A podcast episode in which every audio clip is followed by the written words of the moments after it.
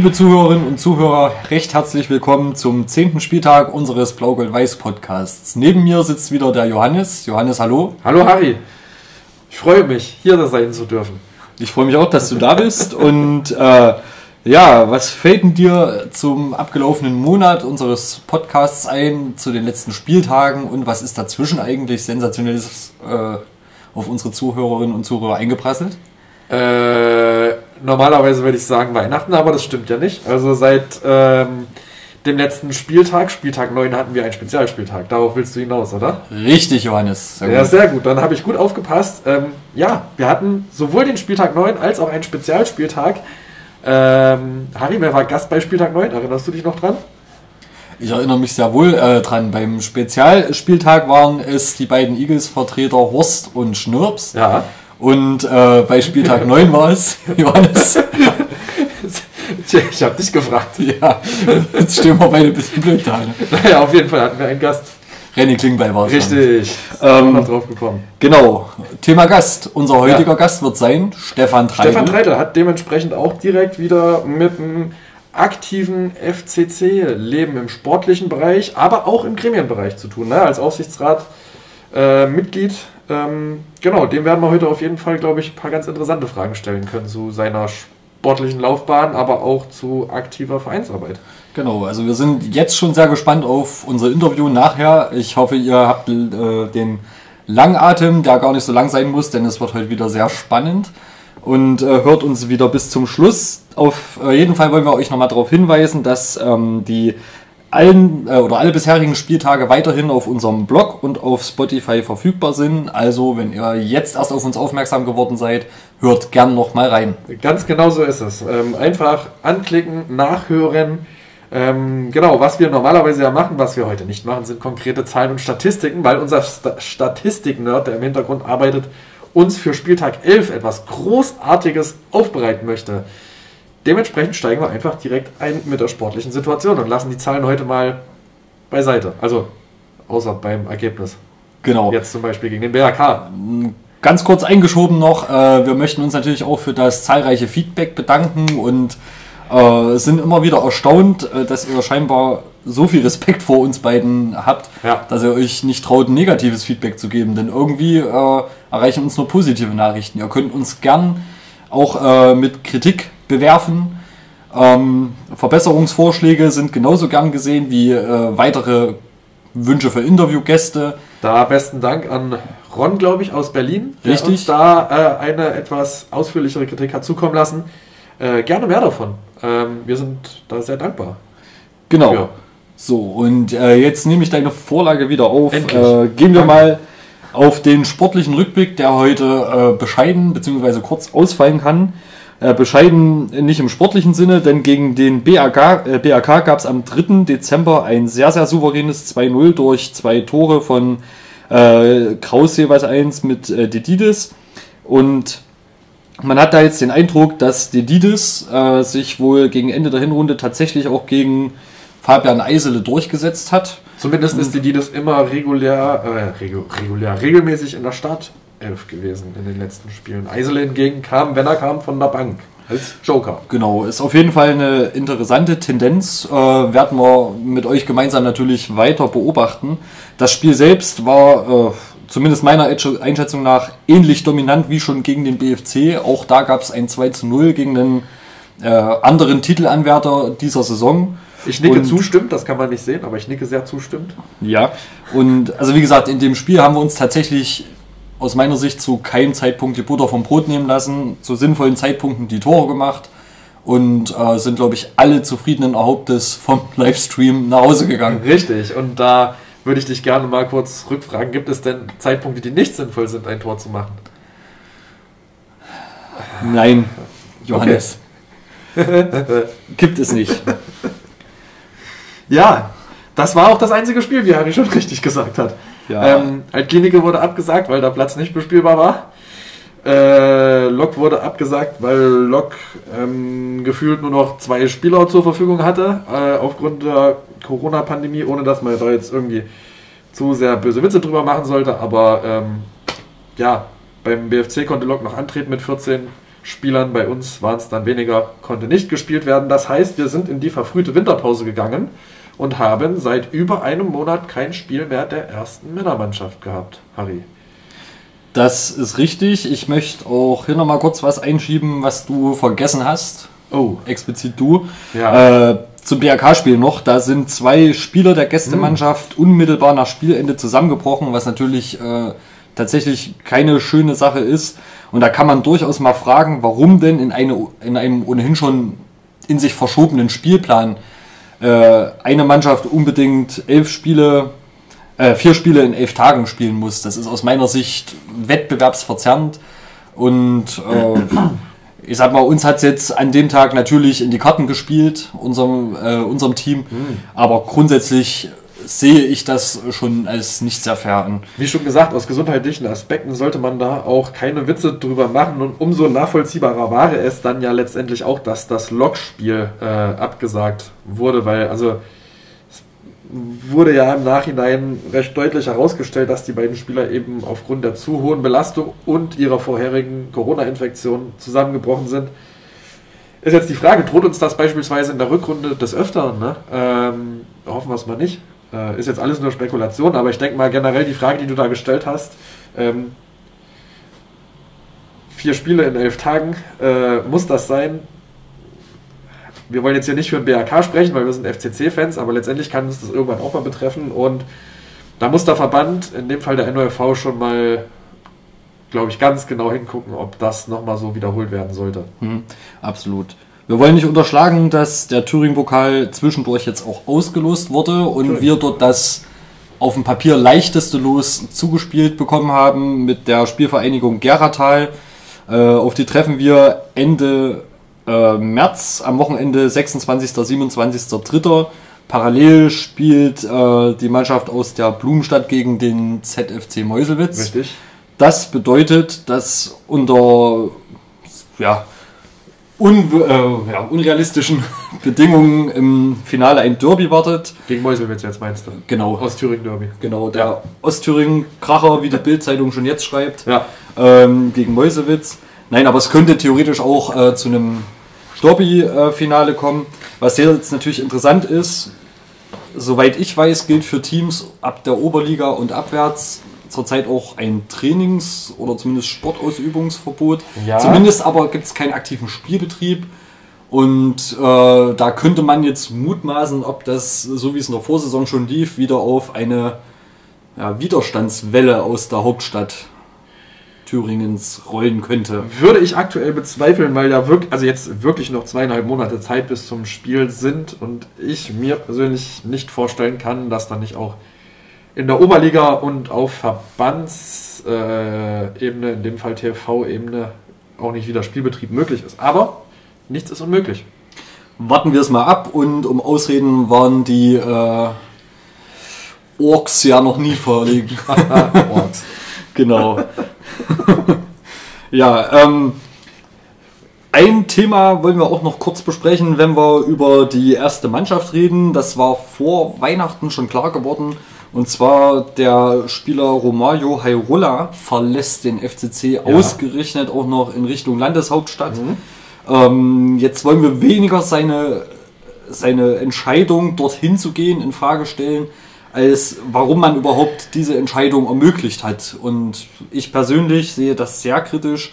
Ich frage mich äh, da tatsächlich, warum es nicht gelingt, einen Spieler mit seiner Perspektive ein vernünftiges Angebot zu unterbreiten. Denn das ist doch, sag mal, er hat sich gut entwickelt, ist auf seine Einsatzzeiten in der ersten gekommen. Wäre das nicht eine sinnvolle Investition, vor allem vor dem Hintergrund, dass parallel solche Gerüchte um Sascha Mölders, der bei 1860 München rausgeflogen ist, durch diverse Printmedien und Internetportale kursieren, das nervt mich alles so ein bisschen. Also Sas- Sascha Mölders so vom Gefühl her, meiner Meinung nach, etwas, wurde da ein bisschen medial mehr draus gemacht, als es letztendlich gewesen ist. Ne? Der Tobi Werner sind halt Kumpels, ne? Und da quatschen wir mal. Mal davon abgesehen, dass ich jetzt Sascha Mölder und Sascha Mölders ungern hier als Spieler gehabt hätte, weil ich mag den Dito. persönlich, ich mag den persönlich einfach nicht. Ich, also der ist, ist bei 1860, ist ein Dreckschwein so, weil er für 1860 halt alles gibt, so. Das kann er dort auch sein, aber das brauche ich nicht hier. So, da brauche ich Zeiss-Spieler, Jenenser hier, die das sind, aber nicht Sascha Mölders. Ähm, zurück zu Hyrule. Ja, ähm, er, hat, er hat uns ja auch einen Sieg beschert. Gegen Auerbach hat er das Siegtor gemacht. Ne? Ja. Er hat Potenzial. Er hat in der zweiten Mannschaft einige Tore gemacht. Ich bin mir nicht ganz sicher, 11, 12. Auf jeden Fall hat er Hm, zwölf, glaube ich. einige Male getroffen und auch dort der zweiten Mannschaft sehr, sehr ähm, geholfen. Hat sich dort auch sehr gut entwickelt.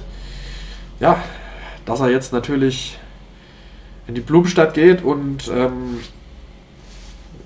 sich quasi für einen ligatechnischen Rückschritt entschieden hat, aber der auch einfach zustande gekommen ist, weil äh, wir oder unser FCC es ihm nicht ermöglicht hat, eine Perspektive hier zu haben. Finde ich persönlich sehr schade. Ich würde mich persönlich noch freuen, wenn Spielern, die hier äh, den Weg über unsere Jugend oder unsere zweite Mannschaft in die erste finden, ähm, auch pandemiemäßig verimpft bekommen, äh, auf keinen Fall irgendwann zu den Schweinestädtern zu gehen. Das ist für mich eine schwache Übermittlung unserer Werte. Natürlich kann man das in der heutigen Zeit äh, sehr romantisch sehen und sagen, es sollte gesetzt sein, aber irgendwo ist es dann scheinbar nicht gelungen, ihm gewisse Werte des FCC näher zu bringen. Das ist eine nicht steile gelungen. These meinerseits. Das ist nicht gelungen und offensichtlich ist auch, das hat er ja selber gesagt, eine bestimmte Wertschätzung dem Spieler Romario Hairola gegenüber nicht gelungen. Und das ist schon starker Tobak, weil rein sportlich betrachtet er diese Wertschätzung meiner Meinung nach verdient gehabt hätte. Sonst hätten wir ihn, glaube ich, auch hier im Podcast nicht in ungefähr jedem Spieltag seit Saisonbeginn erwähnt. Das ist richtig. Äh, Im Rückblick ist das wahrscheinlich wirklich fast der Fall gewesen. Ja, ähm, dann wollte ich noch kurz aufgreifen, dass äh, ein Zeitungsinterview mit Tobi Werner, der ja auch in unserem allerersten Blau-Gold-Weiß-Spieltag unser Gast war, ähm, ja, veröffentlicht wurde, in dem er die Aussagen getätigt hat, man hätte gern gleich viele Spiele wie der BFC aktuell. Ähm, wie gesagt, da können wir nichts dafür, dass es nicht so ist. Ähm, ist erstmal eine, eine nachvollziehbare Sichtweise. Wir haben es gerade eben beim BRK angesprochen. Diese ganzen Ausfälle und kurzfristigen Ansetzungen und engen Spielpläne sind schon etwas wettbewerbsverzerrend. Ähm, letztendlich hat er aber auch gesagt, man will wohl ohne große Veränderungen im Kader in die Rückrunde gehen.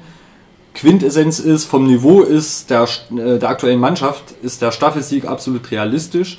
Und wir werden uns heute vielleicht auch in der zweiten Halbzeit mit Stefan Treidel der Frage äh, widmen, ist ein Aufstieg nachhaltig oder äh, bringt er uns in Zugzwang, der nachhaltige Entwicklung torpediert? Ich glaube, das ist so ein Spannende bisschen Frage, sehr, sehr spannende eine Frage, ne? wo wir einfach mal auch die Zuhörerinnen und Zuhörer zum Nachdenken anregen wollen. Ja, und auch gerne, das sage ich jetzt schon mal an dieser Stelle, äh, auch eure Meinung dazu einfach gerne hätten ähm, an kontakt.blaugoldweiß.de. Weil, wie seht ihr das? Ähm, was ist euch wichtiger? Eine nachhaltige Mannschaft? Was ist überhaupt eine nachhaltige Mannschaft oder Vereinspolitik? Oder ähm, ein Staffelsieg, sportlicher Erfolg und der Aufstieg? Punkt. Lassen wir so im Raum stehen. Wenn ihr dazu eine Meinung habt, teilt sie uns sehr gerne mit. Warte, Ähm, ja, Johannes, ich möchtest du noch was zur ersten Mannschaft sagen? Nein. Dann würde ich gerne noch was sagen. Nämlich die nächsten Termine. Das haben wir noch gar nicht gemacht. Das Logspiel wurde nämlich neu angesetzt auf den 22. Januar, äh, 14.05 Uhr. Das ist ein Samstag, oder? Das ist ein Samstag, ja. Sehr gut. Ähm, dann die Woche drauf spielen wir in Cottbus, auch samstags. Ähm, genau. Und das Spiel gegen Geratal, aber das hast du ja vorhin schon gesagt, fällt auf das Wochenende 26. 27. März. Habt das bitte auf dem Schirm. Es ist nämlich ähm, nur noch knapp zweieinhalb Wochen Zeit, bis es weitergeht mit der Rückrunde. Wenn nichts dazwischen kommt, logischerweise. Warten wir das mal ab. Okay, Johannes, du kannst gleich weitermachen. Äh, ich überlasse dir zu wiederholten Mal das Thema der ersten Mannschaft der Frauen.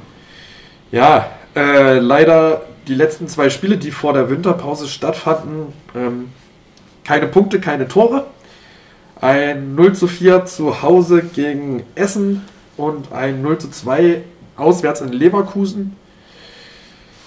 Ah, Das bedeutet leider weiterhin äh, einen Abstiegsplatz, mittlerweile sogar den, ähm, ich glaube, den letzten Platz, weil der SC Sand aufgrund eines besseren Torverhältnisses an uns vorbeigezogen ist. Wir haben leider neun Punkte Rückstand aufs rettende Ufer. Und hoffen trotzdem weiterhin und wünschen weiterhin der Mannschaft von Anne Pochert ganz, ganz viel Erfolg. Weil wir hatten es, glaube ich, im letzten Spieltag davon, der Unterschied, von dem wir hier sprechen, und ich erwähne es auch gerne jedes Mal aufs Neue, zwischen einer Frauenabteilung des FC Bayern München, einer Frauenabteilung von Eintracht Frankfurt, von Wolfsburg, von, äh, von Hoffenheim und uns, der ist gigantisch. Und umso mehr sollten wir wertschätzen, dass der FC Karl Zeiss Jena aktuell in der Bundesliga spielt, in der Frauenbundesliga. Und da jedes Spiel mitnehmen, die Mädels sollten dort jedes Spiel mitnehmen, als persönliche Weiterentwicklung verstehen. Und dann am Saisonende halt schauen, reicht das für die erste Liga oder reicht es nicht? Und wenn es nicht reicht, ist es aber auch kein Weltuntergang, meiner Richtig. Meinung nach. In jedem Fall, äh, wir drücken weiterhin die Daumen, das hast du völlig Definitiv. richtig gesagt. Und äh, auch die Mannschaft der äh, Frauen ist sehr jung, sehr entwicklungsfähig. Das heißt, es ist äh, noch lange nicht alles untergegangen, wenn es am Ende nicht reichen sollte. Und auch trotzdem sind wir stolz, dass äh, die Frauen uns würdig in der ersten äh, Frauenliga vertreten. So wie sie genau. uns letzte Saison auch in der zweiten Liga vertreten haben. Genau. Auch wenn es dorthin wieder zurückgeht, dann wissen wir genau. ganz sicher, dass äh, dort mit viel Motivation genau. und Anspruch angegangen wird. Erinnert euch und gerne an das äh, an die von Anne Pochert beantwortete Halbzeitfrage zu dem, was die Spielerinnen eigentlich machen, wie viel sie verdienen. Ich glaube, das charakterisiert immer noch am besten ganz gut, von was wir hier sprechen. Ähm, ja, Finde ich richtig. Braucht, braucht man nicht weit, nichts weiter hinzufügen. Hinzufügen müssen wir noch die Spiele, die nächsten Spiele der ähm, Frauen.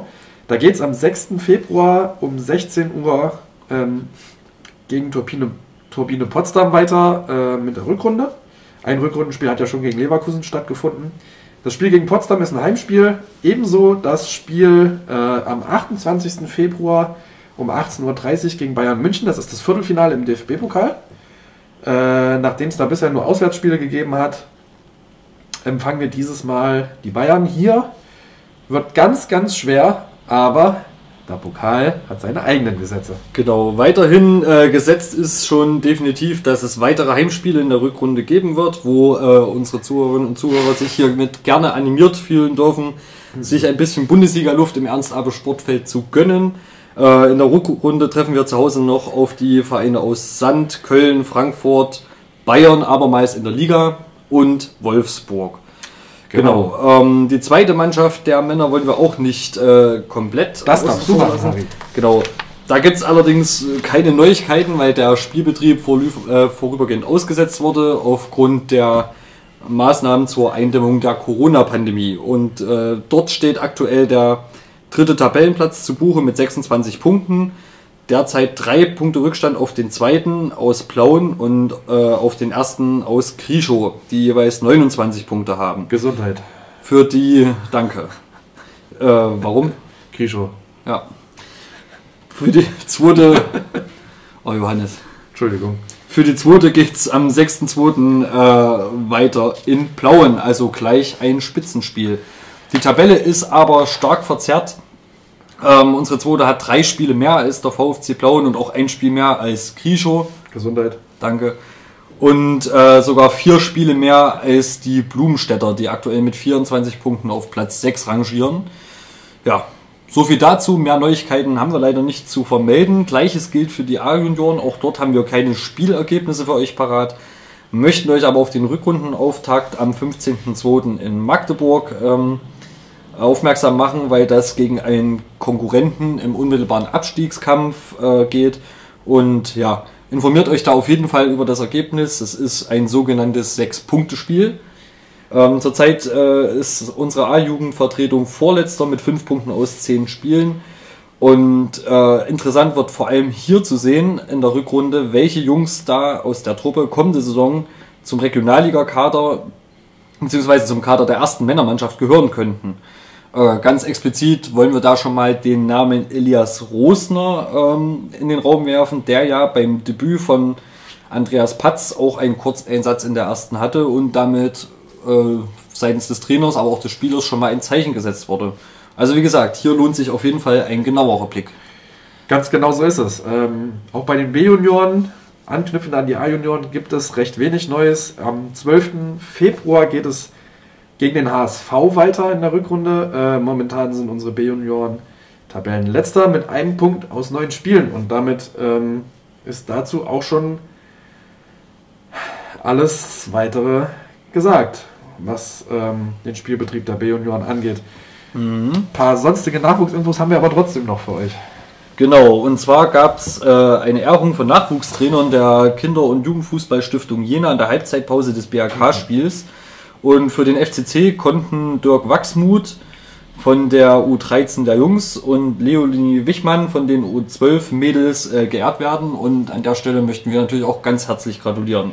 Herzlichen Glückwunsch. Und kurzer Teaser, äh, in den nächsten Minuten wird es uh. immer spannender. Ähm, es gibt eine weitere ganz wichtige äh, und spannende Personalie zu verkünden, und zwar den neuen Leiter des Nachwuchsleistungszentrums. Also gleich dazu mehr. Und zunächst, Johannes, dein nächstes Steckenpferd. Futsal. Futsal. Weil wird in der Halle gespielt und da ist es meistens warm. Und nur da, wo es warm ist, ist es auch schön. Außer in Jena, da ist es immer schön. Ja, wissen wir alle. Äh, Futsal. Geplanter Restart der Meisterrunde ist der 29. und 30. Januar. Das heißt konkret für den FCC, da geht es in die, ähm, ja, in die Aufstiegsrunde letztendlich. Ne? Ähm, Gegner in Hin- und Rückspiel sind dabei, das hatten wir glaube ich beim letzten Mal schon, aber das wiederholen wir auch gerne nochmal, Kroatia Berlin, Beach United aus Berlin und der FC Liria auch aus Berlin. Also es ist quasi eigentlich eine Berlin-Liga.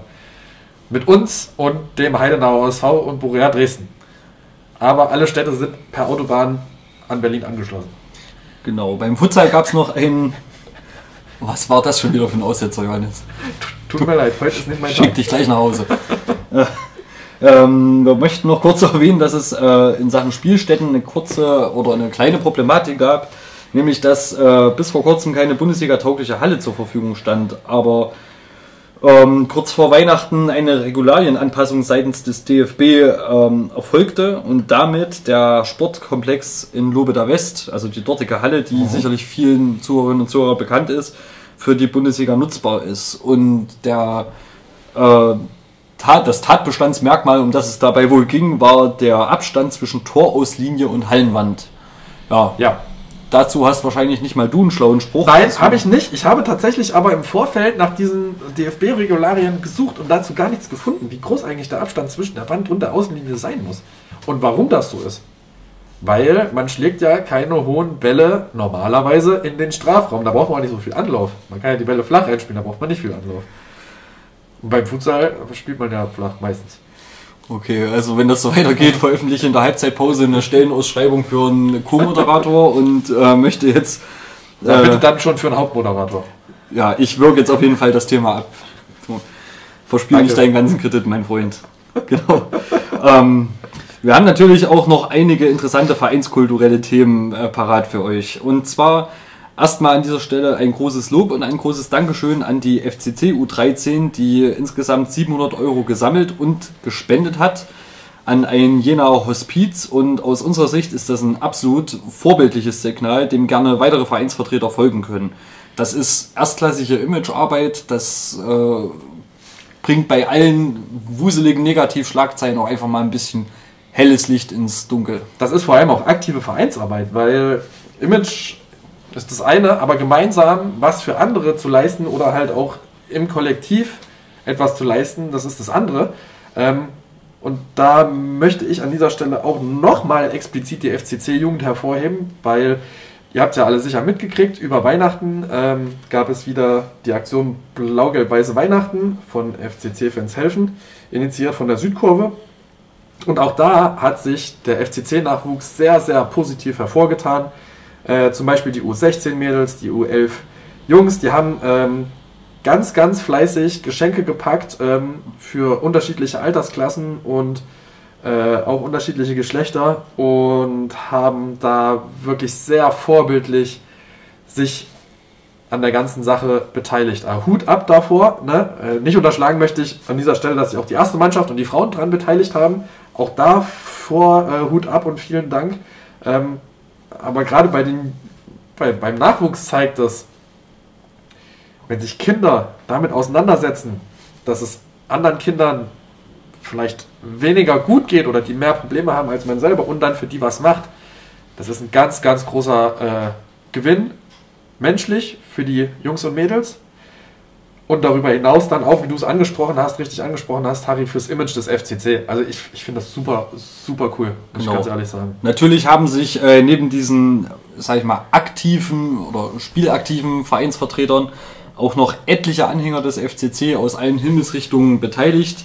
Äh, wo wir uns jetzt einfach mal im Namen der Initiative rausnehmen, ein großes Dankeschön zu sagen. Es ist insgesamt gelungen, über 2300 Geschenke zu sammeln, die an über 15 Einrichtungen äh, ausgegeben wurden und äh, um dort quasi nicht so gut gestellten Jugendlichen und Kindern eine Freude zu machen. Und das ist im kompletten Einzugsgebiet des FCC äh, vonstatten gegangen, vom Burgenlandkreis bis ins Frankenland und von Kreiz bis Südwestthüringen konnten wir dort flächendeckend, denke ich, als FCC-Fans ganz viele Kinder glücklich machen. Genau. Äh, FCC-Fans helfen, nur kurz als Stichwort äh, noch ein bisschen ausgeleuchtet. Das gibt es natürlich auch in diversen anderen Projekten. Eins davon wird Johannes euch noch mal kurz erklären. Äh, genau, und zwar den Lieferdienst, der in Zusammenarbeit mit der Tafel in Jena vonstatten geht. Ähm, der besteht mittlerweile seit anderthalb Jahren.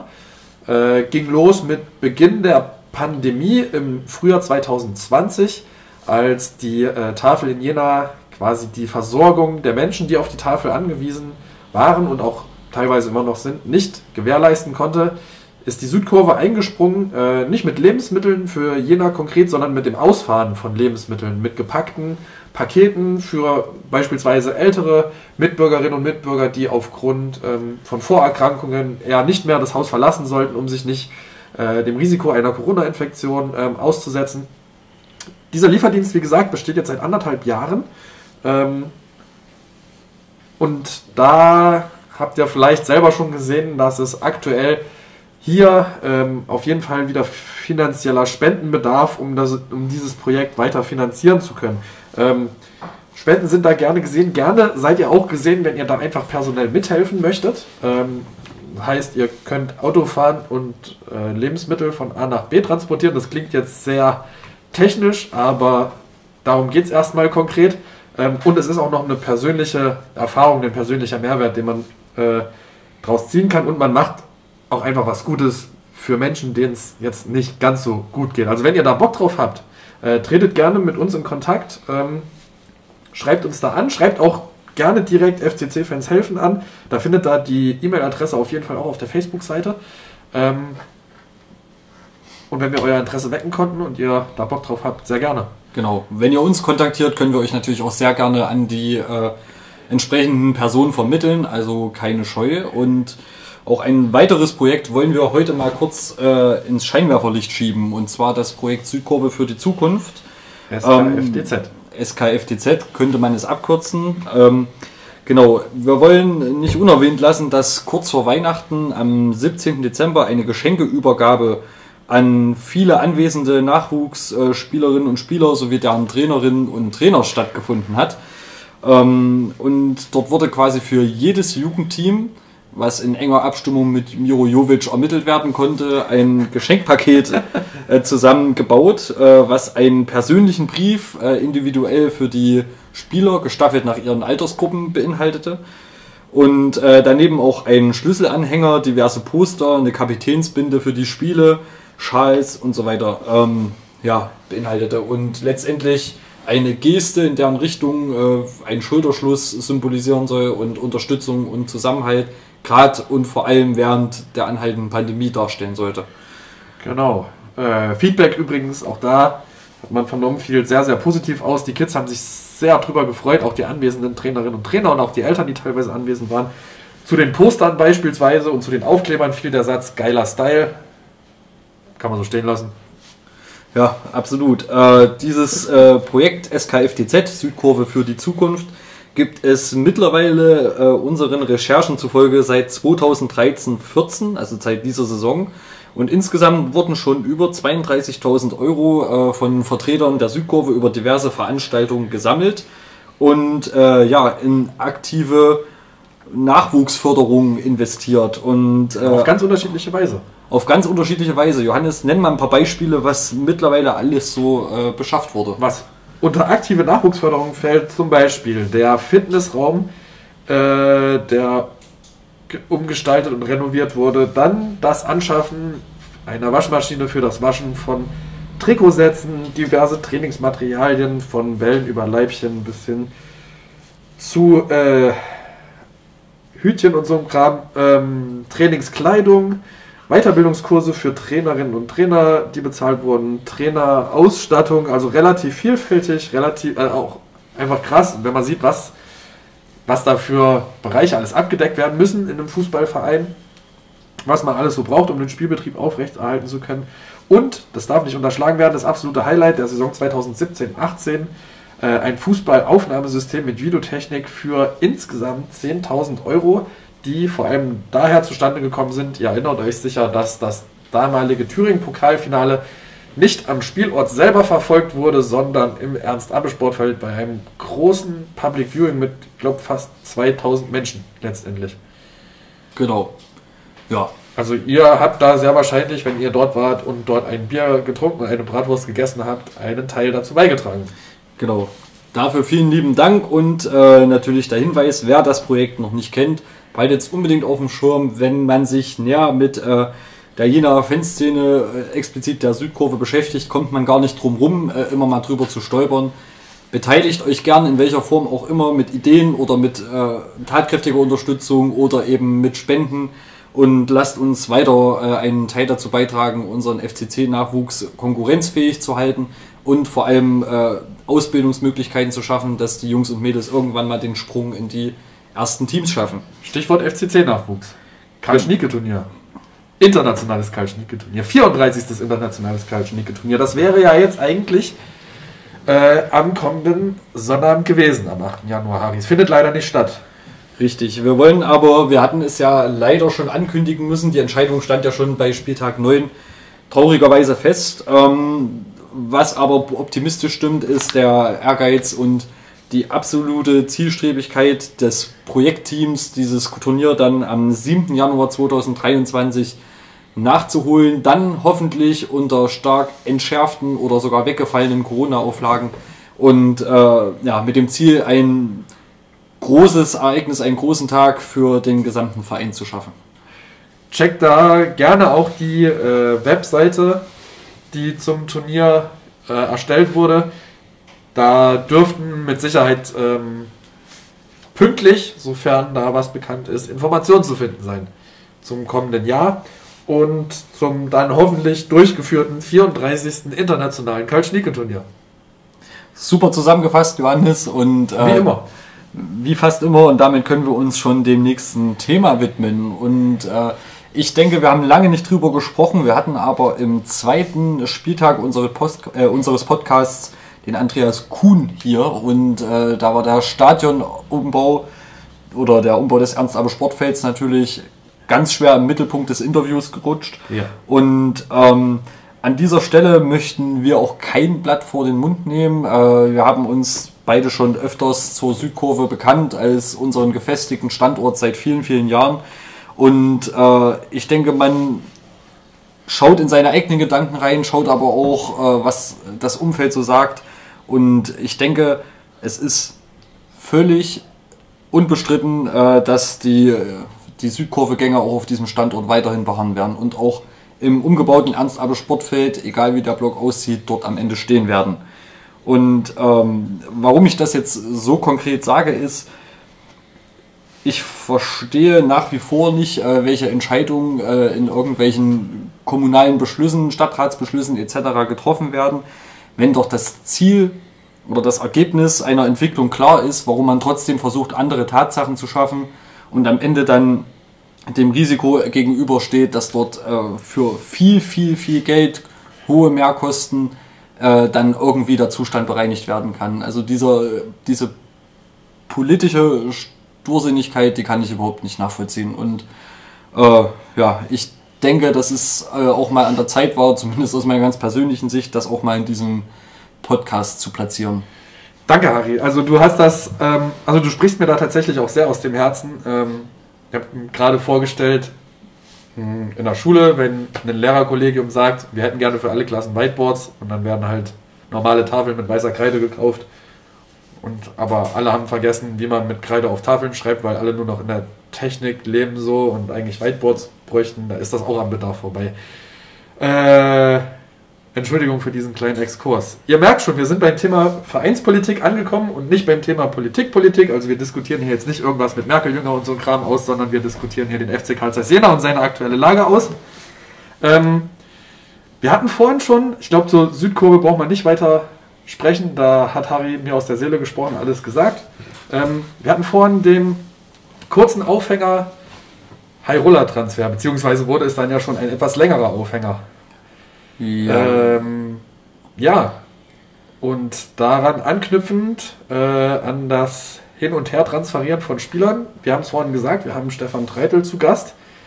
Äh, lass mal ein bisschen über die Durchlässigkeit der Nachwuchsteams sprechen, Harry.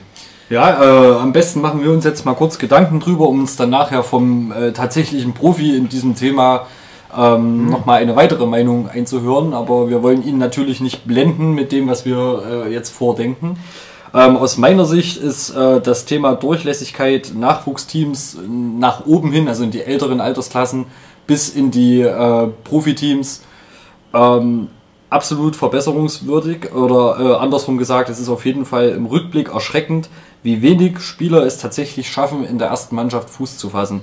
Also es gibt natürlich Spieler, die auf dem Niveau Fuß fassen. Wenn man jetzt äh, ja. mal ein paar Namen nennen würde, könnte man den Piplica Junior, der bei Lok Stammspieler auf der 6 ist, Erik Fufak, der jetzt auch bei Lok ist und sich als Außenverteidiger dort so langsam durchsetzt, Niklas Jahn, der beim ZFC spielt, oder auch Florian Dietz, der bei Kölns Zweiter von äh, Zimmermann trainiert wird. Das sind alles Spieler, die doch tatsächlich woanders scheinbar Regionalliga-Tauglichkeit nachweisen und äh, wo man sich im Rückblick fragt, warum hat man sie eigentlich ziehen lassen, warum versucht man nicht ja. selber die zu integrieren, warum holt man stattdessen immer wieder Leute von außerhalb mit dem Risiko, dass sie sich nicht mit dem Verein Richtig. warm machen können und am Ende genauso schnell wieder wechseln. Was hätte es vielleicht auch aus Sicht dieser Spieler gebraucht, um bei den FCC zu bleiben? Also irgendwie was, was haben die sich vorgestellt, wie der Verein hätte sein müssen, dass die sich für diesen Verein entscheiden und nicht für Lok oder halt äh, den ZFC Meuselwitz. Ja, vermutlich äh, geht es da einfach nur darum, wenn man das Niveau in, in der zweiten und der A-Jugend schon so hochschrauben möchte, dass man eine Viert- oder Drittligamannschaft, anders kann unser Anspruch im Moment auch nicht lauten, ähm, füttern möchte mit Qualität, dann muss man einfach seine Nachwuchsarbeit immer weiter professionalisieren und sollte doch aus meiner Sicht dort investieren, wo mit den Kids gearbeitet wird und äh, nicht unbedingt dort investieren, wo schon genug Personal vorhanden ist. Äh, ich denke, das äh, können wir nachher nochmal aufgreifen. Ich ja. glaube, du verstehst meine Anspielung. Und äh, ja, das glaub, ist natürlich. Auf die große Anzahl an Co-Trainern an, die wir haben in der ersten Mannschaft, oder? Hast du völlig richtig verstanden, den Link mit dem Zonsfall. Und ähm, ja, was meine ich damit? Also warum spart man nicht an anderer Stelle, wo unnötig Geld verbrannt wird, äh, das Geld ein und investiert es lieber in gute Ausrüstung für die Nachwuchsspieler ähm, und so weiter und so fort. Also das, das ist das, was ich mir unter Nachhaltigkeit äh, vorstelle und im Ergebnis einer solchen Nachhaltigkeit bin ich überzeugt davon, dass die Durchlässigkeit in den Profibereich äh, erhöht werden könnte sehr blumig und sehr schön und sehr idealistisch beschrieben, aber auch sehr äh, nachvollziehbar beschrieben. Also das sehe ich nämlich auch ganz genauso. Ähm, und da sind wir wieder bei diesem klassischen Punkt und bei der klassischen Frage, was möchten wir? Möchten wir schnellen Erfolg und möglichst schon im Sommer 2022 in der dritten Liga spielen? Oder möchten wir langfristig ähm, in der dritten Liga spielen, uns dort etablieren, somit dann quasi in die, ähm, ja, zu den 56 besten Teams äh, zählen, die in Deutschland Fußball spielen, äh, uns da mit einem eigenen Herangehen, mit einem dem FC Karl Zeiss Jena würdigen ähm, Vorgehen etablieren oder wollen wir auf Krampf hoch, so wie es jetzt beispielsweise, auch wenn man das nicht mit dem FCC vergleichen kann aufgrund der Tradition, aber Türk Gücü München gemacht hat. Oder? Okay, ja.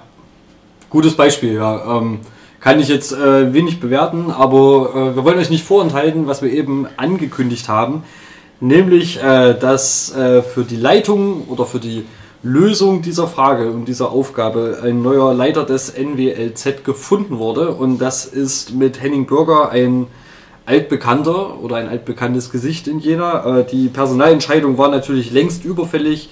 Das äh, Nachwuchsleistungszentrum wurde zuletzt nur interimsmäßig durch Miro Jovic geleitet. Und ja, ich denke, ähm, Henning Bürger ist durchaus eine geeignete Personalie, um, sage ich mal, übergeordnet die Geschicke des NWLZ zu leiten. Und ich denke auch, er hat einen Vertrauensvorschuss verdient. Muss ja. sich jetzt natürlich erstmal damit beweisen, aber ja. Er bringt Erfahrung auf jeden Fall mit aus anderen Nachwuchsleistungszentren.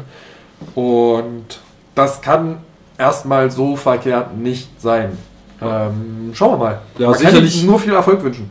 Auf jeden Fall. Und sicherlich muss man ihm auch die Ruhe und äh, die Zeit geben, nachhaltige Verbesserungen einzuführen, äh, eine Professionalisierung herbeizuführen und äh, aber auch aus Fehlern zu lernen, die in der Vergangenheit vielleicht gemacht wurden, sei es in schlechter Kommunikation, ohne jetzt dort äh, in Details zu gehen. Ähm, einfach die Zusammenarbeit der Altersklassen untereinander und so weiter, da ist sicherlich viel Verbesserungspotenzial und am Ende könnte letztlich nur der Verein als Gesamtes darauf, davon profitieren. Ja, es gibt eine weitere neue Personalie zu verkünden, Johannes. Nämlich den Geschäftsstellenleiter äh, des EV. Ich glaube, damit habe ich die Wette verloren die wir beim letzten Mal eingegangen sind oder beim vorletzten Mal, ich weiß es nicht mehr ganz genau. Richtig. Ich gratuliere dir erstmal sehr herzlich. Ähm, schön, dass du auch mal was gewonnen hast. Äh, klasse. Ja, Freut doof von dir mich zu erinnern, ich hätte es nämlich schon vergessen, weil ich Ja, aber wir sind ja faire Sportsmänner. Richtig, ich versuche ähm, nur viele Erinnerungen an dich auszublenden. Jetzt haben wir ganz schön viele Sekunden darüber geredet, dass es einen neuen Geschäftsleiter e.V., Geschäftsstellenleiter e.V. gibt und den Namen noch nicht genannt. Dominik Stumpf heißt er. Ja, ist noch ein relativ unbeschriebenes Blatt. Ähm, wir sind einfach mal gespannt auf die Arbeitsweise und äh, auch auf seinen Charakter. Er wird letztendlich äh, die Aufgabe haben, die Mitglieder nah am Geschehen des Vereins zu halten. Also in erster Linie Kommunikation, Kommunikation, Kommunikation. Das ist äh, sein sein Leitspruch, denke ich, oder ja. sollte es sein. Ähm, er ist für Vernetzungsarbeit zuständig, er sollte auch greifbar sein und er sollte vor allem die aus unserer Sicht, wir legen das ja immer wieder da, doch bröckelnde oder ins Bröckeln gekommene Vereinskultur wieder fördern. Ja, der äh, gute Herr ist 34 Jahre jung, hatte schon einige Karrierestationen.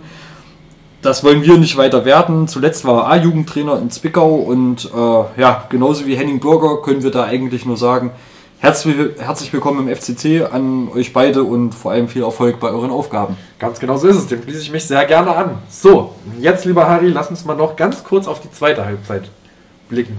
Henning, äh, Henning Bürger, Stefan Treitel ist zu Gast.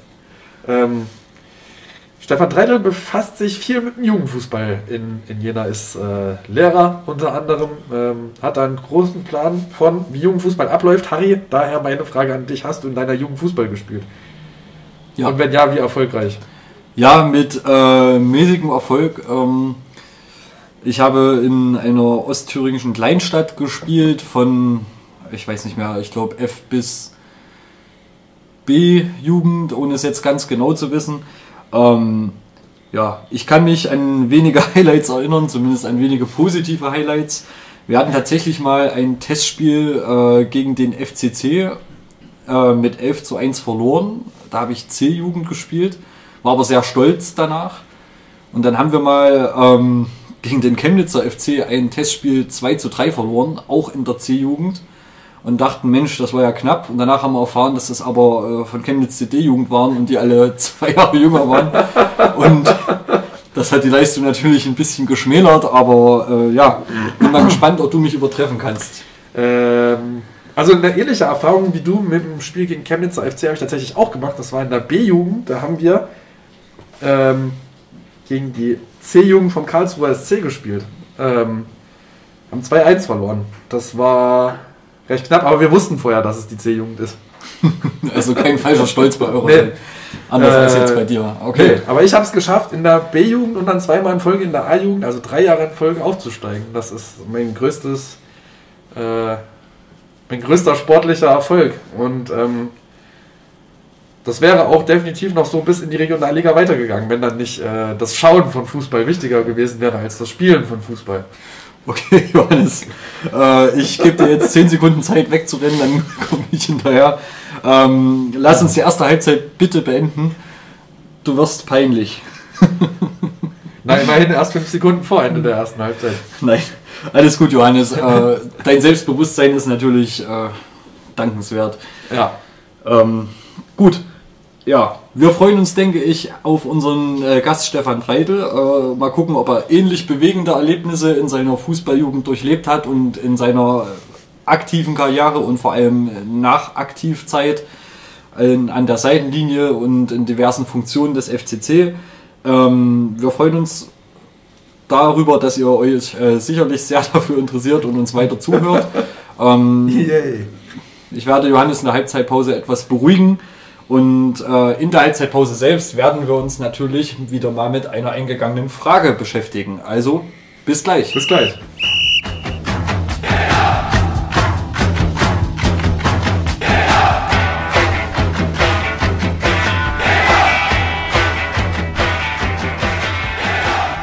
Ja, herzlich willkommen und hallo zur Halbzeitpause. Harry hat es gerade schon richtig angesprochen. Wir haben auch heute wieder eine Frage, die wir euch sehr gerne beantworten, äh, beziehungsweise beantworten haben lassen. Äh, bevor wir da ein bisschen näher drauf eingehen, von wem die Frage kam und um was sie sich dreht, äh, an dieser Stelle nochmal der Hinweis, bombardiert uns bitte gerne mit Fragen an halbzeit.blaugoldweiß.de.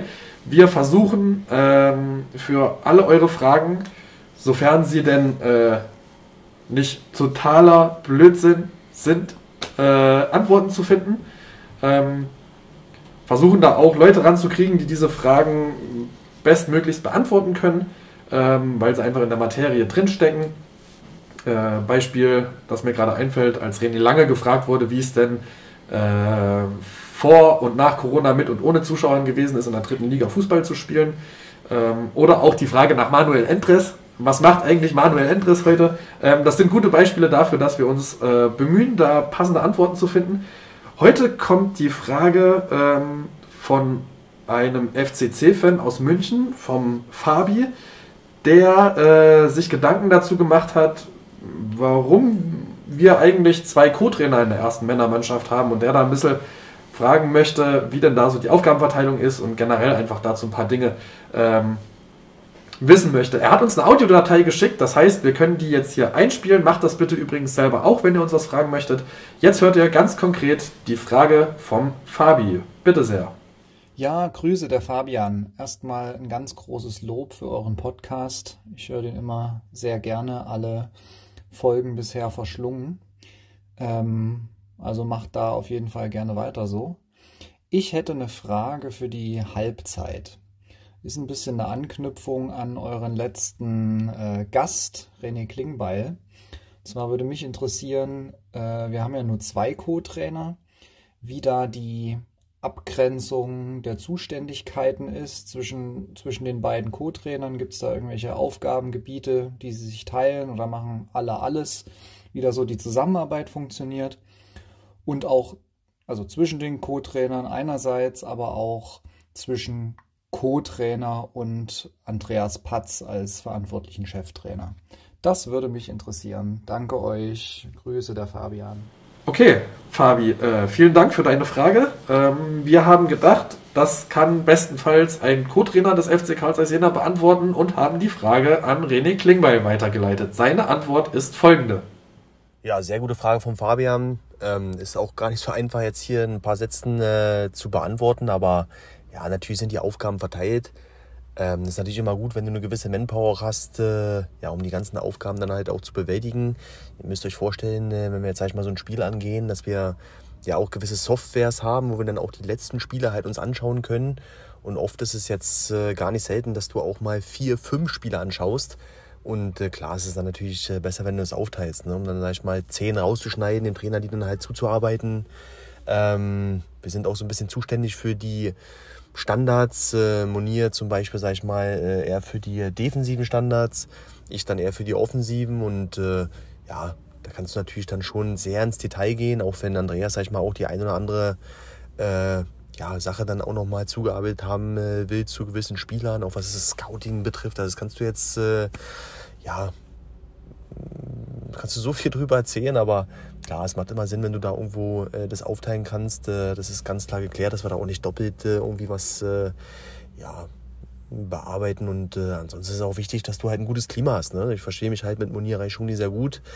Ähm, das ist, glaube ich, auch schon mal wichtig, dass da irgendwo ein gewisses Klima halt vorhanden ist. Äh, Arbeit macht sehr viel Spaß. Ich meine, ich habe das immer wieder betont, ist ja, sag ich mal, dass du dein Hobby zum Beruf gemacht hast und ja, in einem guten Klima und einem angenehmen Klima macht es immer sehr viel mehr Spaß. Ich hoffe, ich konnte es halbwegs ganz gut äh, für Fabian beantworten. Viele Grüße. Ja, Klinge, vielen Dank für deine Antwort. Äh, kleiner Hinweis noch an Fabi. Ähm, ohne zu viel zu verraten, hör bitte am Ende dieser Ausgabe etwas genauer hin. Ja, die äh, Frage hat uns ja tatsächlich auch schon selbst beschäftigt, äh, tatsächlich auch in der Nachbesprechung des neunten Spieltages. Und äh, auch mir persönlich stellt sich tatsächlich die Frage nach der Sinnhaftigkeit eines so großen Stuffs um die Mannschaft herum in der Regionalliga. Also ähm, wenn ich dann sehe, wie Zweitligisten eine Spielvorbereitung bestreiten, dann verstehe ich ja, dass dort mehrere Co-Trainer äh, ähm, ja, notwendig sind, dass dort äh, ein Athletiktrainer noch mit rumspringt, dass ein Torwarttrainer die Bälle auf den Torwart qualmt und so weiter. Alles ganz logisch.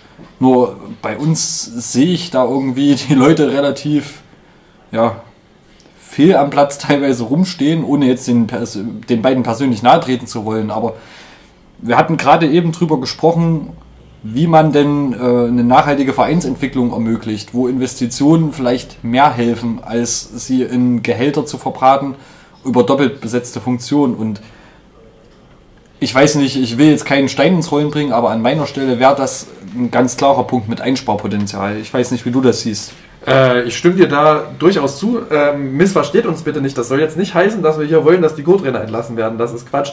Wir möchten einfach nur dazu anregen, darüber nachzudenken, inwiefern man bestimmte Posten wirklich besetzen muss, ob es notwendig ist und wo man nicht eventuell äh, Posten, wo Posten sinnvoller besetzt werden könnten. Das ist übrigens auch was, da freue ich mich jetzt schon drauf. Äh, da werden wir nämlich sehr wahrscheinlich mit Stefan Treidel auch drüber sprechen, jetzt gleich in der zweiten Halbzeit. Ja, genau. Letztendlich ist auch die Frage offen, Trainerwechsel sind im Fußballbusiness, vor allem im Profibusiness, nichts Unübliches. Was passiert dann ähm, mit der ganzen Herrscher an ja, Assistenten, äh, Nebentrainern sozusagen? Keine Ahnung. Bin ich auch überfragt tatsächlich, muss ja. ich ganz ehrlich sagen. Genau. genau. Nicht überfragt bist du mit der Aufforderung, unseren Zuhörerinnen und Zuhörern noch mal kurz unsere Kontaktadressen äh, zu präsentieren. Ich hoffe es, dass ich damit nicht überfragt bin. Für die Halbzeit wendet ihr euch bitte per Mail an halbzeit.blaugoldweiß.de und für Feedback, Rückmeldungen, sonstigen Drohungen jeglicher Art an kontakt.blaugoldweiß.de. War das richtig? Das war richtig, fehlerfrei vorgetragen, sehr gut, Bienchen ins Muttiheft. Und wir freuen uns auf unseren gerade per Helikopter anreisenden Gast Stefan Treitel. Die zweite Halbzeit kann also in wenigen Augenblicken beginnen. Bleibt am Ball. Bis gleich. Bis gleich.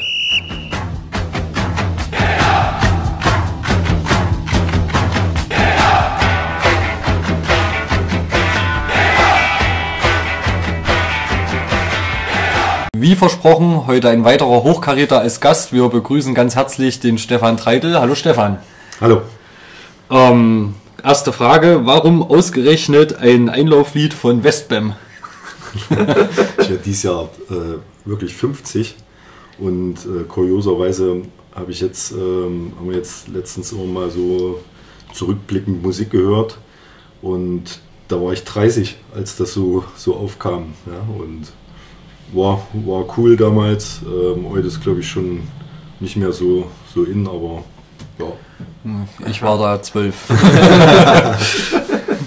Johannes vier. Ja. Nee, ein bisschen älter. Ähm, Acht oder so. Johannes, du hast jetzt die Ehre, den ja. äh, Steckbrief mit unserem heutigen Gast, mit dem Stefan, durchzugehen. Sehr gerne. Das Alter hast du ja indirekt schon genannt. Das brauchen wir jetzt nicht nochmal machen. Äh, wenn du 50 wirst, bist du offensichtlich jetzt 49.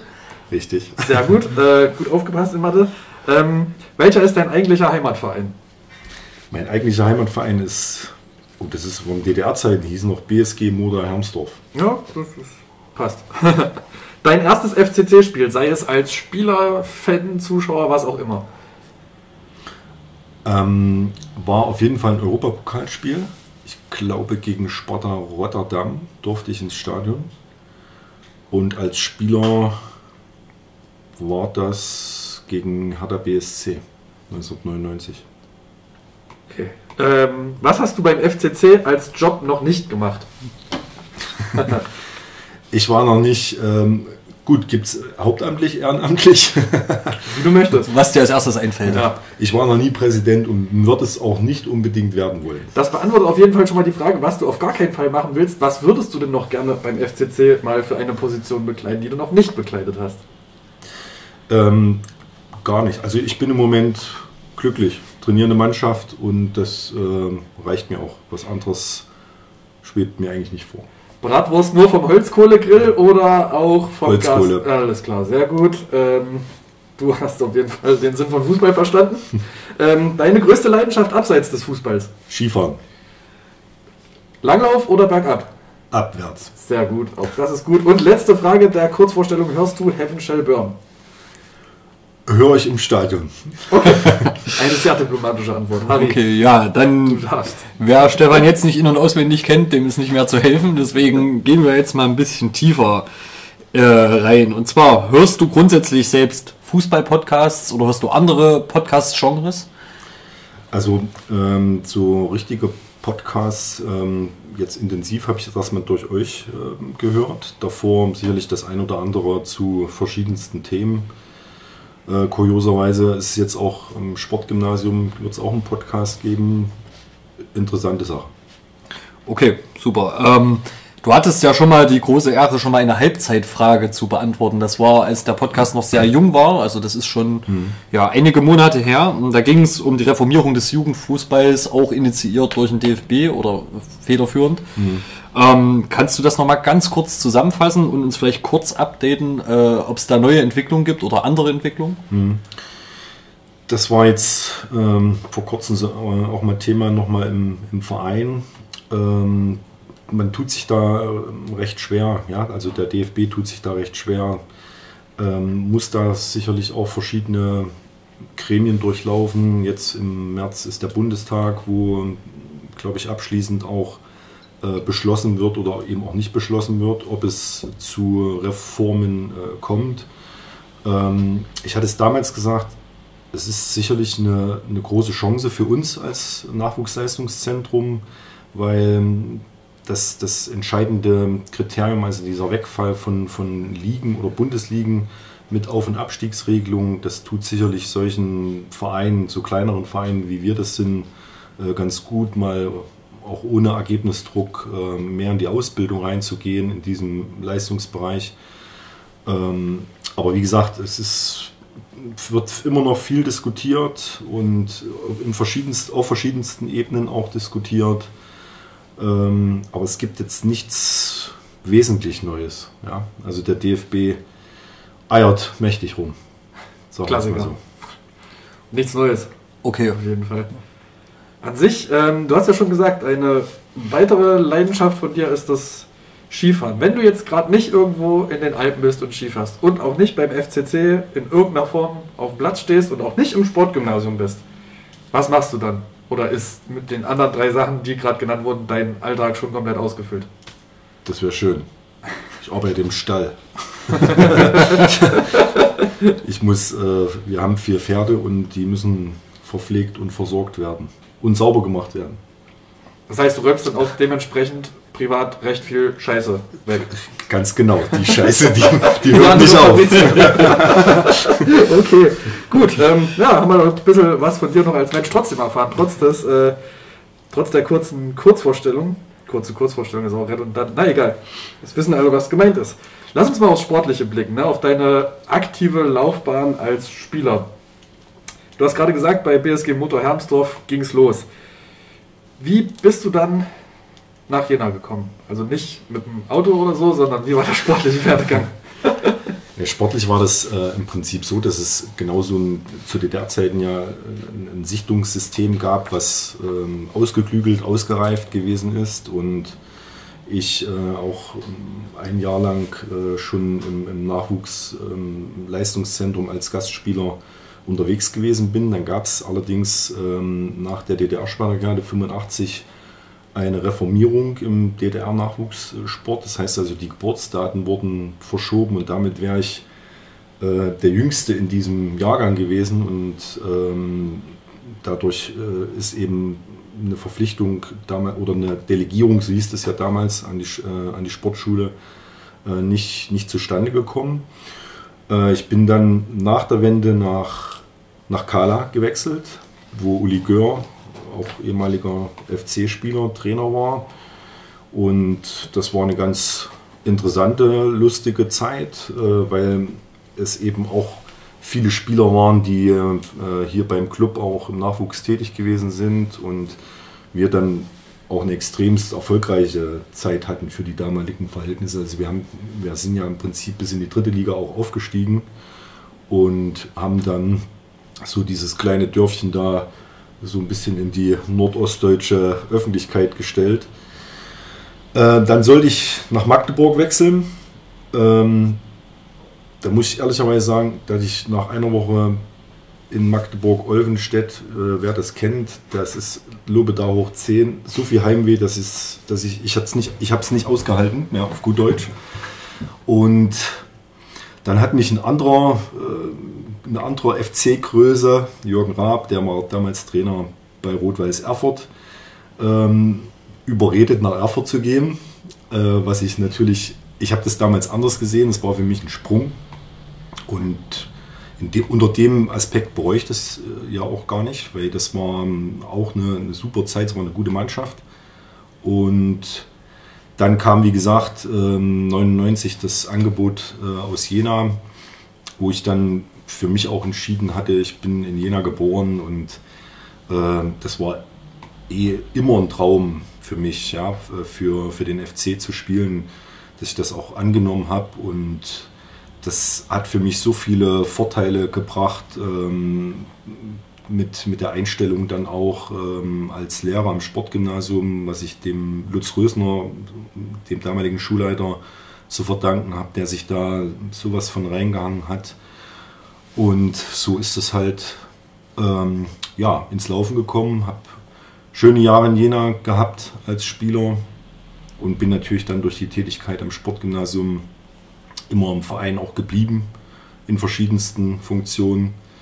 Und ja. Da blicken wir auf jeden Fall auch noch drauf. Äh, sehr, sehr cleverer Schachzug von dir, deine kleine Liaison mit dem anderen, etwas größeren Thüringer Verein selbst zu nennen, denn unsere Frage danach wäre wahrscheinlich etwas offensiver gewesen. Sehr offensiv gewesen, genau. Ich möchte aber, warte, darf ich ganz kurz eine Frage noch äh, in der Zeit ein bisschen zurück?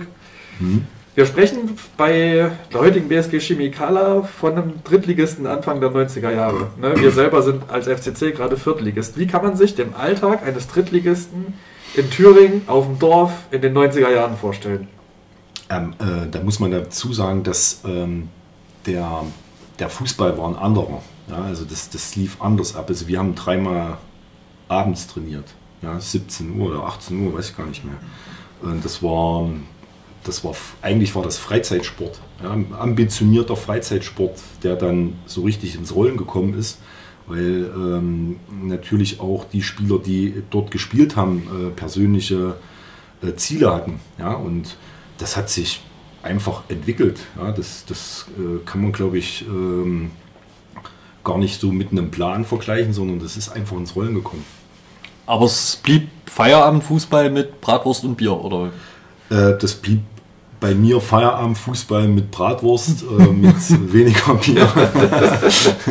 okay. Also ganz so muss man sich das nicht vorstellen. Das war jetzt kein, kein Hottentottenverein oder Mannschaft, das ist es nicht, aber ist nicht zu vergleichen mit der heutigen Zeit. Also okay. gar nicht. Okay. Jetzt gehen wir mal kurz, testen wir mal dein Erinnerungsvermögen. Was war eigentlich los am 31.07.1999? Am 31.07.1999. DFB-Pokal. Richtig. Richtig. Und konkret? Kreut, Kräuter Fürth. Richtig. 1-2 Niederlage ja. und das war dein erster DFB-Pokaleinsatz für den FCC, im Männerbereich zumindest. Ja. Und äh, stark, dass du das jetzt aus dem Stegreif das hat mich letztens schon mal jemand gefragt, deswegen äh, ist mir das Ach, jetzt Mann, so ein bisschen ey. in Erinnerung geblieben. Okay, äh, gut, wir gehen mal mit ein bisschen Schätzfragen weiter, wie gut du dich selbst kennst. ähm, Johannes deckt dein Skript zu, er macht schon große Augen. Ja, aber, Entschuldigung. Wie viele Einsätze hattest du in der Regionalliga Nordost? Wie viele Tore hast du da geschossen und wie viele Minuten hast du insgesamt gespielt? Wir brauchen drei Zahlen, die du schätzt. Regionalliga Nordost.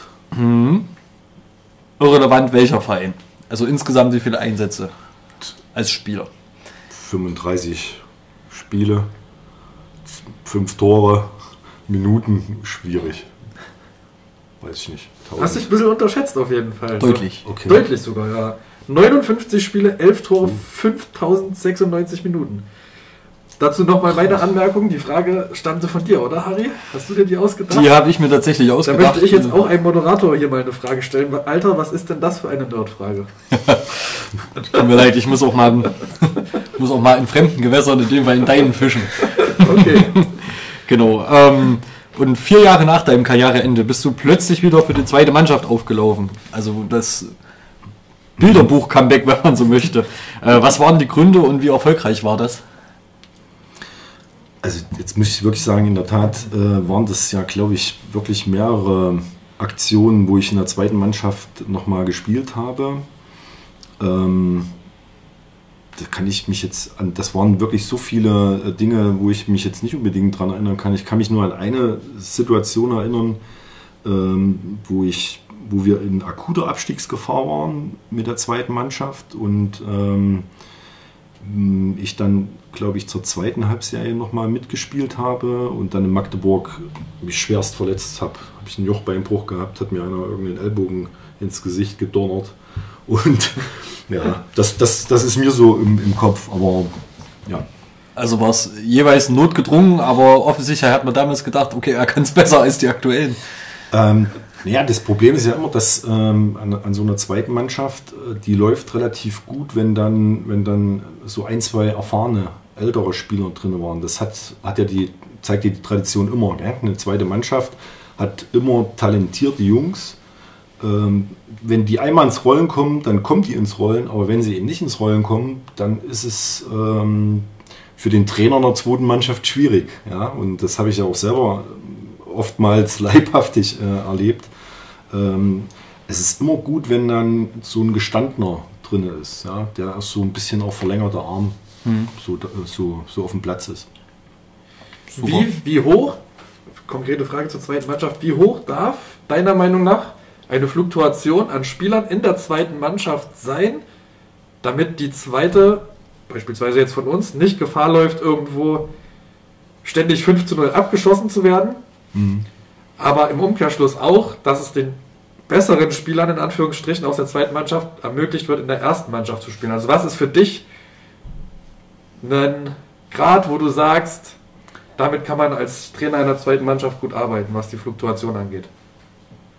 Ja, das ist, ähm, ich, das ist kein Jena-Problem grundsätzlich. Gell? Das ist immer ein Problem, was eine zweite Mannschaft hat. Die haben, wenn dort starke Nachwuchsjahrgänge, also sprich U19-Jahrgänge rauskommen, dann ist es erstmal so, dass die in der zweiten Mannschaft ähm, eine relativ gute Rolle spielen. Ja? Aber es ist natürlich eben auch so, dass dann die, die Ziele eben auch höher werden. Weil das Problem ist, wenn deine erste Mannschaft nur in der Regionalliga spielt, dann kannst du das ja auch nicht verkaufen, dass äh, die talentiertesten Spieler auch in die zweite Mannschaft äh, gehen sollen, sondern das Ziel muss ja sein, die trotzdem in der ersten Mannschaft zu integrieren. Wo die dann spielen, ist mal eine andere, andere Geschichte. Aber unser Problem ist, glaube ich, immer, dass wir die Spieler, die rausgehen aus der U19, die gehen dann lieber woanders hin. Das ist eine, auch eine finanzielle äh, Frage, ein finanzieller Aspekt. Die verdienen halt in anderen Vereinen in der Oberliga, vielleicht gehen sogar auch in die Regionalliga, verdienen die halt auch mehr Geld. Und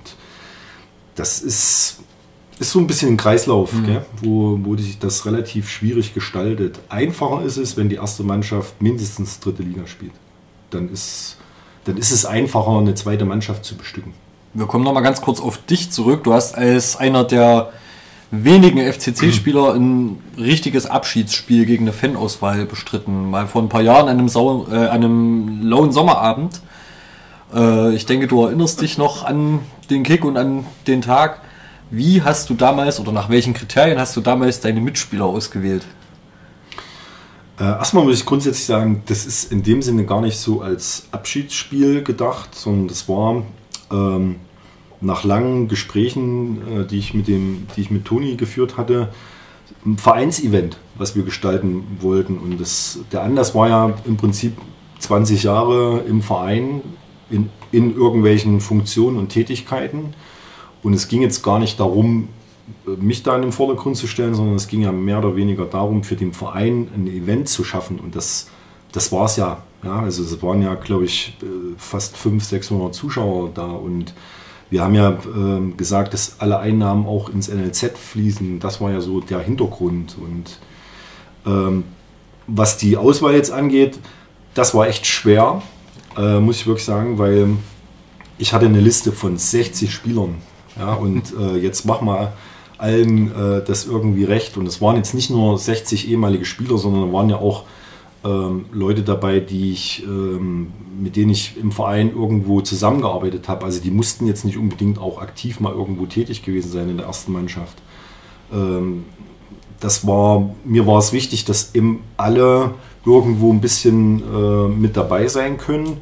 Und na klar, es gab hier und da auch äh, Fragen, Nachfragen von, von ehemaligen Spielern, ob ich sie vergessen hätte. Ja, ich habe ich hab wirklich an viele gedacht. Äh, es konnten auch einige nicht, muss man auch dazu sagen. Ja, also zum Beispiel Alex Maul, der konnte nicht, der war im Urlaub. Tobi Werner war damals im Urlaub. Der Ralf Schmidt, der war auf irgendeiner Weltumradlung, keine Ahnung.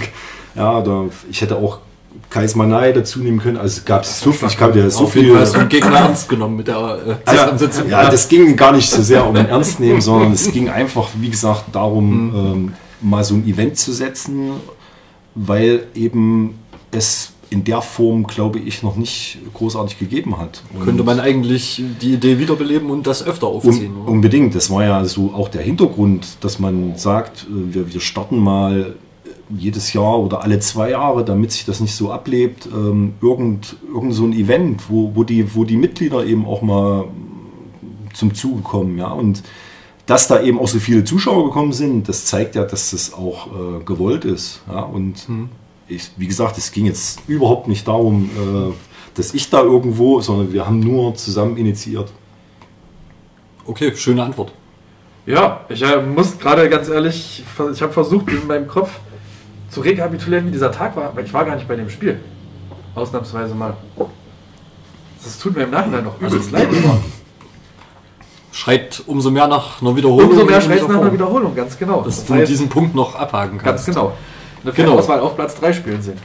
So, weiter im Programm, Johannes. Ganz genau, danke. Ähm, das war quasi mehr oder weniger dein letzter größerer sportlicher Auftritt als Fußballer. Ich hoffe, ich habe jetzt nicht irgendein Benefits-Spiel irgendwo vergessen. Ähm, aber du hast dann recht viel auch vorher schon im Trainerbereich gemacht und auch im Nachwuchstrainerbereich. Ähm, was war denn deine erste Aufgabe, nachdem du als aktiver Spieler aufgehört hast und ähm, in den passiven Bereich in Anführungsstrichen gegangen bist? Und wie schwer fiel dir dieser Rollenwechsel vom auf dem Platz stehen zu maximal an der Seitenlinie stehen und ganz nah dran sein, aber halt doch nicht drauf. Extremst schwer. Also das muss ich sagen, das ist der größte Einschnitt gewesen, den ich so erlebt habe. Das hätte ich auch, äh, habe ich damals nicht so registriert, kann ich jetzt mit, mit Abstand und mit einer gewissen Lebenserfahrung ähm, sagen. Das ist ein, ein absoluter Unterschied und ein absoluter Einschnitt, weil Spieler zu sein ist einfach in dem Sinne, weil du, du bist nur für dich verantwortlich und dann ähm, bist du plötzlich für, für eine ganze Mannschaft verantwortlich und du willst ja, du hast ja auch so, so eigene ähm, Ideale als Spieler, die du dann vermitteln willst und das war am Anfang ähm, extremst schwierig, wo ich immer sagen muss, die, die Spieler, die wollten alle, aber wenn das jetzt nicht, ich war sehr ungeduldig ja. und äh, war die Anforderung oder mein, mein, mein Anspruch, der war oder ist auch relativ hoch, das sage ich auch ganz ehrlich, aber ich war relativ ungeduldig, was das angeht. Und ich hätte, das ist eben auch so eine Sache, wenn ich das so heute betrachte, heute bin ich nun fast äh, so der Älteste mit, ähm, wenn ich so die ganzen jungen Trainer äh, beobachte, da kann ich schon auch viele Parallelen feststellen. Ähm, ich hatte damals trotzdem auch Glück, dass ich ähm, ein paar erfahrene Leute an meiner Seite hatte, mit Hans-Jürgen Backhaus, äh, mit Ronald Brause, Frank Integ, Ralf Eismann. Das waren ja trotzdem erfahrene Leute ja, im, im Trainergeschäft. Und ich kann das jedem jungen Trainer nur empfehlen, dass sie sich da Feedback holen. Würdest du sagen, dass junge Trainer, ähm, du warst selber ein junger Trainer, eine andere Art von Druck spüren oder mehr Druck spüren als ein älterer Trainer, erfolgreich sein zu müssen, sich schnell beweisen zu müssen? Das, das, ähm, also aus meiner Sicht hat sich das extremst gewandelt, weil die Trainer heute sind ähm, sehr jung. Ja, also es gibt viele Trainer, viele Trainer auch in Nachwuchsleistungszentren, nicht nur hier in Jena, auch überall, die ähm, mit Anfang, Mitte 20 schon äh, Mannschaften trainieren, die äh, sicherlich da auch Lizenzen vorweisen, aber denen, denen einfach so diese nötige Erfahrung äh, fehlt. Das, da meine ich jetzt noch gar nicht so sehr, äh, dass sie nicht, nicht, nicht gespielt haben oder so, das meine ich gar nicht, sondern einfach mit bestimmten ähm, Dingen einfach umzugehen ja, und clever umzugehen. Ja, und ähm, es ist, was ich so beobachte, ist, dass äh, viele junge Trainer leider Gottes nicht äh, so dieses Feedback sich, sich holen, sondern viele denken, dass das alles äh, okay ist und das ist dann halt auch so. Ja, muss ja jeder auch selber die Erfahrung machen. Ähm, aber das hat sich schon gewandelt, ja. Okay. Kari, du darfst. Du hast Ja. gerade angezeigt, dass du fragen möchtest. Äh, genau, ich würde mal, ähm, also danke erstmal für die Ausführung mit der Trainerperspektive. Ähm, ganz besonders interessiert uns aber auch deine äh, Zeit und deine Funktion als Mitglied eines Gremiums. Ähm, aktuell bist du ja im Aufsichtsrat. Ähm, das ist auch nicht deine erste T- äh, Gremientätigkeit im Club. Du warst äh, 2011 auch Teil des Präsidiums. War diese Präsidiumszeit sehr prägend? Also man muss dazu sagen, ich war, in, ich war ja in verschiedenen ähm, Präsidien drin. Ja? Also ich ähm, unter Rainer Zipfel, unter Hartmut Bayer. Es waren unterschiedliche Zeiten und von daher prägend. Ähm, ja, also was mir immer aufgefallen ist, dass ähm, es immer um die erste Mannschaft gegangen ist, was sicherlich irgendwo auch notwendig ist, aber dass eben so mal auch die elementaren Dinge wie Nachwuchsarbeit oder wie überhaupt Vereinsarbeit, ähm, die sind meines Erachtens immer ein bisschen ähm, zu kurz gekommen. Also es, es, ist, sich- es ist jetzt ähm, einfach so, dass ich das jetzt gar nicht kritisieren will, sondern es ist einfach eine Feststellung. Ich, das hat sich heute auch nicht unbedingt geändert. Wir haben natürlich jetzt, äh, muss man natürlich dazu sagen, wir haben ja eine ganze Frauenabteilung dazu bekommen. Wir haben eine Futsal-Mannschaft, wir haben E-Sports. Also wir sind ja ein relativ breit aufgestellter Verein mittlerweile. Ja, und ähm, da muss man sagen, da, da, das, da kommt vieles einfach zu kurz. Ja, das ähm, müsste mehr besprochen werden, mehr thematisiert werden. Und habe ich natürlich den Vorteil, ich bin ähm, tagtäglich in dem Verein präsent. Ja, und ich habe natürlich, ähm, kommt viel ins Gespräch.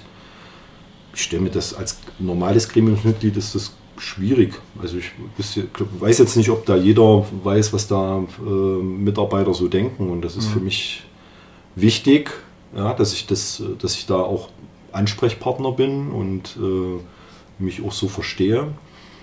Ja, aber wie gesagt, es ist als Gremiumsmitglied ist es schwierig. So von außen betrachtet ist das immer einfach äh, zu sagen, ihr müsst das machen oder ihr müsst das machen. Ist manchmal auch schwieriger. Aber ist genau diese Sichtweise, die du jetzt eben sehr schön geschildert hast, dein Anlass gewesen, dich dann äh, vom Wahlausschuss für die aktuelle Legislaturperiode ähm, aufstellen zu lassen, um vielleicht genau die Schwerpunkte, die sonst nicht im Mittelpunkt stehen, äh, zu generieren? Nachwuchs, andere Abteilung des Vereins etc. Ist das dein Steckenpferd und deine Begründung? Ähm, also ich, ich muss jetzt so mit zwei Jahren Abstand sagen, ich war da relativ naiv, weil ich ähm, da idealistisch unterwegs bin. Ja, und ähm, für mich eben nicht nur diese, nicht nur die erste Mannschaft im Vordergrund steht, sondern eben auch ähm, das, was ich vorhin auch benannt hatte. Ähm, und bin da auch brutal eingeholt worden ja, von der Realität. Das muss ich äh, schon auch so zugeben. Ja, und ja, es ist jetzt nicht so, dass mich das ähm, befriedigt, was da so im Moment äh, abläuft. Aber das beziehe ich mal mehr auf mich auch. Ja, also das sehe ich auch schon sehr selbstkritisch. Also da ähm, würde ich mir schon oder hätte ich mir schon auch vorgestellt, äh, noch aktiver zu sein. Aber es ist manchmal auch wirklich schwierig, weil die Aufgabenfülle, äh, die natürlich jetzt auch selber, wenn du jetzt selber im Nachwuchs tätig bist, die ist dann schon auch groß mhm. neben dem Beruf. Ja. Wenn du sagst, du bist ein Idealist und ähm, beschreibst das jetzt auch sehr ausführlich, wie sieht denn für dich ideale Gremienarbeit, in deinem Fall ideale Aufsichtsab Aufsichtsratsarbeit im FC Karl Zeiss Jena e.V. aus? Gegenfrage, äh, ist, das, ist das überhaupt aktuell, dass es ähm, ein Aufsichtsrat gebraucht wird? Oder bezieht sich das mehr auf eine Präsidiumstätigkeit, wo man vielleicht ähm, aktiver ins Vereinsleben eingreifen sollte. Also für mich ist noch nicht so, für mich ist in den zwei Jahren nicht klar geworden, was ist denn überhaupt die Aufgabe des Aufsichtsrates? Zu kontrollieren, ja. Aber nur zu kontrollieren, das muss ich ja dann kritisch mal hinterfragen, brauche ich jetzt nicht unbedingt mich fünfmal im Jahr hinzusetzen. Das kann ich auch anders machen. Ich, also wenn ich in einem Gremium drinne sitze, dann möchte ich aktiv teilnehmen am Vereinsleben. Da möchte ich aktiv mich einbringen in diesem Verein. Ähm, und das ist so ein bisschen äh, der Kritikpunkt. Äh, ist das überhaupt gewünscht oder erlaubt? Also das sind, sind viele Fragen, die sich da im Moment so ein bisschen mhm. mir auch stellen. Ja. Das heißt, aktuell siehst du, dass provokant gefragt, nicht bei allen Leuten, die in Gremien sind, beim FC Karl Jena, dass die aktiv mitgestalten und mitarbeiten wollen. Das will, ich rede nur von mir, weil okay. du, also ihr fragt mich ja jetzt. Mhm. Ja, und ähm, ich beziehe mich ja jetzt selber ein und bin da selbstkritisch genug und hinterfrage mich erstmal mhm. in erster Linie. Was andere machen, müssen andere in dem Gremien entscheiden. Das kann ich ja nicht. Mhm. Aber für dich ist erstmal egal, wie sich das Gremium benennt, ähm, sag ich mal, Teilhabe und ich sag mal, auch Betroffenheit, aber auch die Möglichkeit mitzusteuern und zu gestalten, ist für dich eigentlich essentiell in einer Gremientätigkeit. Auf jeden Fall. Okay, gut. Ich denke, das sind jetzt, also interessant, dass du diese Gegenfragen in den Raum mhm. wirfst äh, und noch interessanter ist, dass man sie vor allem in der Kürze der Zeit ja gar nicht ausdiskutieren kann. Ich denke, wer vereinspolitisch interessiert ist, äh, kann sich da seine Gedanken dazu machen und sicherlich auch gerne mit uns in Kontakt kommen. Sehr, sehr und, gerne. Da freuen wir uns äh, über Rückmeldung, wie denn zum Beispiel die Zuhörerinnen und Zuhörer eigentlich Gremienarbeit genau. definieren würden oder die Aufgaben eines Aufsichtsrats. Das würde mich persönlich sehr interessieren. Aber das ist ein interessanter Einblick und auch äh, deine Selbstkritik ist, sag ich mal, das sind Aussagen, die einem sehr viel Respekt abzollen. Das äh, kann man an dieser Stelle in deine Richtung gerne mal loswerden. Ähm, lass uns mal noch einen ganz kleinen Sprung machen zu einem anderen sicherlich auch etwas unangenehmen oder ekligen Thema. Stichwort Kenny Verhöhne. Sicherlich ist dir nicht entgangen, wie auch äh, die aktive Fanszene, die Anhängerschaft, vornehmlich aus der Südkurve, das kann man auch so klar sagen, dort relativ resolut aufgetreten ist. Mit Forderungen, mit auch Positionierungen und so weiter und so fort. Und du warst ja selbst ziemlich involviert auch in die Geschichte mit ein bisschen Abstand dazu äh, und auch zu der Person Kenny Verhöhne jetzt äh, durch die vergangene Zeit. Wie blickst du auf diese Phase zurück? Ähm, kann ich also wirklich äh, relativ klar beantworten. Äh, mir ging und geht es nicht um die Person Verhöhne. Ja, also, ähm, dass das ein Politikum gewesen ist, das ist ja jetzt äh, nicht erst ähm, seitdem dort die Dinge da vorgetragen worden sind, äh, Thema gewesen. Äh, es ging in erster Linie darum, dass ähm, Nachwuchsspieler ähm, sich in der Form an mich gewandt haben, und zwar aus, aus Sicht der Schule. Ja? Und ich natürlich als Verantwortlicher für den männlichen Bereich dort Ansprechpartner sein muss. Ja? Dass das ähm, so eine Dynamik angenommen hat, dass ähm, das, das sehe ich sehr differenziert, habe ich damals schon gesehen, weil ich ähm, das nicht, ähm, nicht gut fand für uns als Verein, dass das so öffentlich äh, diskutiert worden ist und dass das so ins Rollen gebracht worden ist mit der Bildzeitung. Das äh, sage ich ganz klar, das ist eine Sauerei gewesen, ja, wer immer das auch äh, gewesen ist. Ähm, man hätte das sicherlich anders äh, regeln können. Und das hätte ich auch anders äh, regeln können, aber das war natürlich mit der Veröffentlichung ähm, äh, dieses Schreibens äh, nicht mehr machbar. Ja, und das äh, hat für meine Begriffe dann auch eben dazu geführt, dass es ähm, völlig aus dem Ruder gelaufen ist. Ja, und dass ähm, man eigentlich äh, etwas klären wollte auf einer Ebene dann, äh, wo es vielleicht gar nicht hingehört hat, weil eine Meditation ist nicht unbedingt äh, sinnführend für meine Begriffe gewesen, sondern das hätte man im direkten Gespräch mit den Spielern und den Eltern äh, klären müssen, besprechen müssen und da hätte man nach zwei Wochen einen Haken dran gemacht. Damit ziehst du jetzt auf das Clearing-Team, das sogenannte, ab, was damals vermittelt Man hat- oder als Mediator. Da, ja, es gab ja eine Mediatorin und ähm, für meine Begriffe war das, wie gesagt, nicht zielführend. Also man hätte das äh, direkt in einem Gespräch äh, sofort klären müssen. Nun kam dann natürlich dazu, dass das Anfänge der ersten Corona-Pandemie waren. Da waren verschiedene Treffen nicht mehr, nicht mehr möglich. Ähm, aber wie gesagt, ich glaube, dass diese, dass da, dass einige oder wir alle da nicht unbedingt äh, glücklich aussahen mit, äh, mit dem, wie wir es regeln wollten. Ja, also wir wollten es eigentlich ähm, im, im direkten Gespräch äh, lösen. Das war dann, wie gesagt, nicht mehr, nicht mehr möglich. Dann hat sich das, dieses Clearing-Team gefunden, die Mediatorin. Und das war dann für mich äh, ein Punkt, wo das aus dem Uder gelaufen ist. Okay, ist eine klare Antwort. Denkst du, dass der FC Karl Zeiss Jena als Verein in Gänze aus der ganzen Sache trotzdem etwas gelernt hat? Ja oder nein? Und warum ja oder warum nein? Ich für mich sage ja, ich würde es anders machen heute. Ich würde es anders klären. Wir haben dort, wie gesagt, ich glaube, man, wir haben alle ein bisschen überreagiert. Man hätte das ähm, diplomatischer angehen müssen. Ja? Und äh, ich sage das nochmal, es geht für mich jetzt nicht um den Kenny Verhühne. Der war sicherlich äh, der Hauptverantwortliche mit dabei, ja, aber ähm, trotz alledem hätte man es anders, würde ich, würde ich es heute anders lösen. Okay. Gut. Muss man, denke ich, äh, verdauen, ist aber trotzdem aufschlussreich und ehrlich geantwortet. Super. Ähm, wir haben jetzt äh, das Jahr 2022 eingeläutet. Aufsichtsratswahlen stehen an. Stehst du bereit? Ja oder nein? Ähm, ich unter gewissen Umständen ja und unter gewissen Umständen nein. Sind die gewissen Umstände eine Zusammensetzung des Aufsitz, äh, Aufsichtsrats, äh, der einer gewissen Vorstellung deinerseits entsprechen muss? Ähm, also was ich, Also Stichwort interdisziplinär.